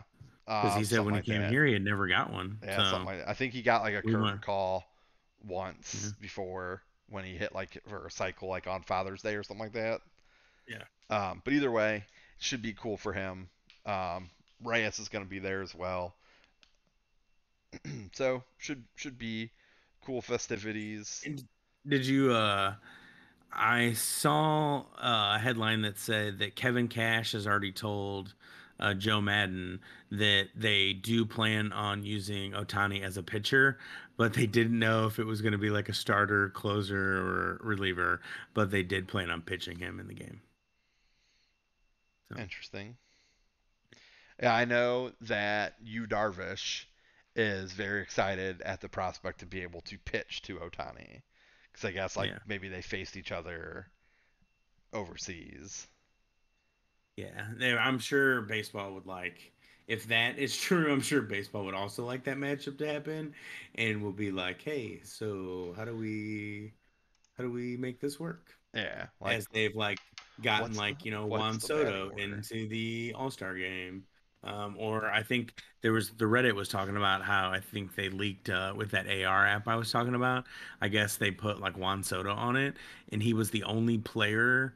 Um, I haven't seen what it is, but they were talking about he's the only player in it that uh, hasn't confirmed that they're actually in the home run derby. So they think the AR app accidentally broke that uh, he's going to announce he's going to do the All Star or the um, the home run derby. Even though I guess he's not having that great of a year. I don't really watch the crotch grabber, but you know, yeah, good fuck on that him. guy. Yeah, pretty much. He's the he's my new David Ortiz, I think. Yeah, I just don't can't stand him. I- Said he's good, I go but and I guess maybe David Ortiz isn't the right one. 'cause, like, I, only didn't have I didn't didn't have a problem I only with David don't like Ortiz. David Ortiz, and uh, my problem isn't with David Ortiz. My problem is with the Cardinals pitching Yeah. to him. Like It's David, not his fault. Yeah, David Ortiz has actually seemed seemed like a really cool guy. He did um so when they had the um like the MLB fan cave, hmm um David Ortiz would stop by there all the time and he did uh one bit he just like walked around New York to try to ask people in Yankees gear for a hug. Like just like, will you give me a hug? Like, can we just put it behind us? Like, it's all love. You know, can I get a hug? like, I it's like cool. I think that that shit's funny. Um, yeah, it's like a lot of the stuff that they do now where like people are mic'd up.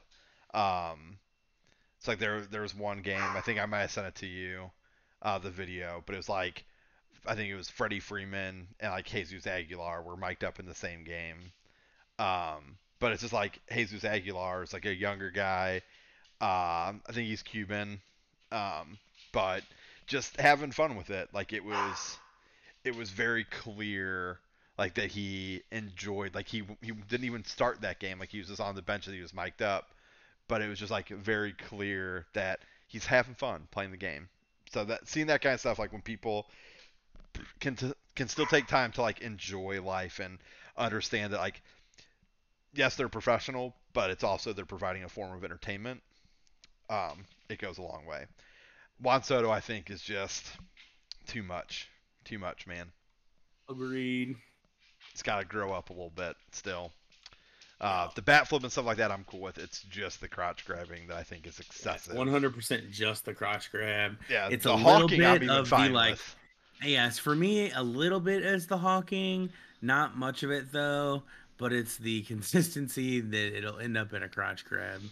Um, Yeah, and- now, and like really he didn't do it to Wainwright. Like he is, he does pick and choose, but it's not like there's a.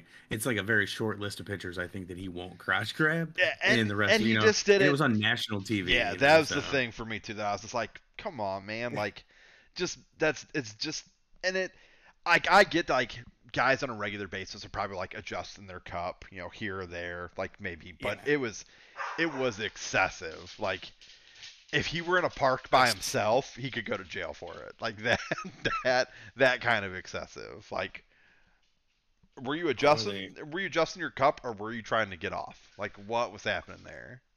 Oh, they're re-showing the Yadier Molina Boo Phillips fight. Nice. Oh, Because is Johnny Johnny? Cueto went Karate Yeah. Kid. Yeah, I was like, that was Cincinnati. Why are they showing that? They're playing the Giants. yeah. I thought it was like a replay, of, like the beginning of the game, because the jerseys for the Giants. You know, like not seeing the front of them. I was like, oh, is there a fight at the beginning of this game? But no, Are they wearing their their new jerseys that they? they're just wearing the whites. They're just wearing the whites. I don't think they don't. They don't look new. Gotcha. Yeah, they re- But- they revealed. I it might have been yesterday's game that they were wearing them. I don't know. I didn't watch the game Mm. yesterday, but they were pretty cool. I was like, it's like white and orange with the Golden Gate Bridge like on the sleeve, and then it's like fog Yeah, going up over the the G or whatever. This is not that. Yeah. This is not that. But they have Vax up right on the field. Interesting. Know, Vaxed up. I mean, San Francisco's probably pretty pretty blue, so I guess that doesn't surprise me. Probably wouldn't catch that on like Yeah. Rangers on the Rangers field. probably, well, probably doesn't I'm, play. I'm pretty sure uh, that's where uh, I'm pretty sure that's where the House Speaker Nancy Pelosi resides in San Francisco, and uh, like that's the district she's in, and she is the uh, you know Democratic the vax up leader, of lady, a, a Democratic leader. Yeah, she's you know right? she's super masked up. So. But we could just talk politics. That's Friday's podcast. Yeah, that is Friday's podcast. It goes a long way. There's a lot to talk about there. There's a lot to unpack. It's called unpacking, Yeah, Friday's podcast. unpacking politics. It's co- and it's called Make Fridays Great Again. Make Fridays great again. nice. I like that name. Yeah, yeah, yeah. Um. All right. Cool. Well, as always, we appreciate you stopping by, spending some time with us. Hit us up on the emails or the Twitters um, at the Interleague or uh, the Interleague at gmail.com. Um, no one ever messages us, so I promise you we will probably reply. Or we yeah we look Um, for every episode prob- just to make sure. The reply back first time would be like, "Are you a bot?" Yeah. Yes or no. or, or, did you mean to message us? Right. Uh, but yeah, until next week, stay cool. Bye. Hey, bye.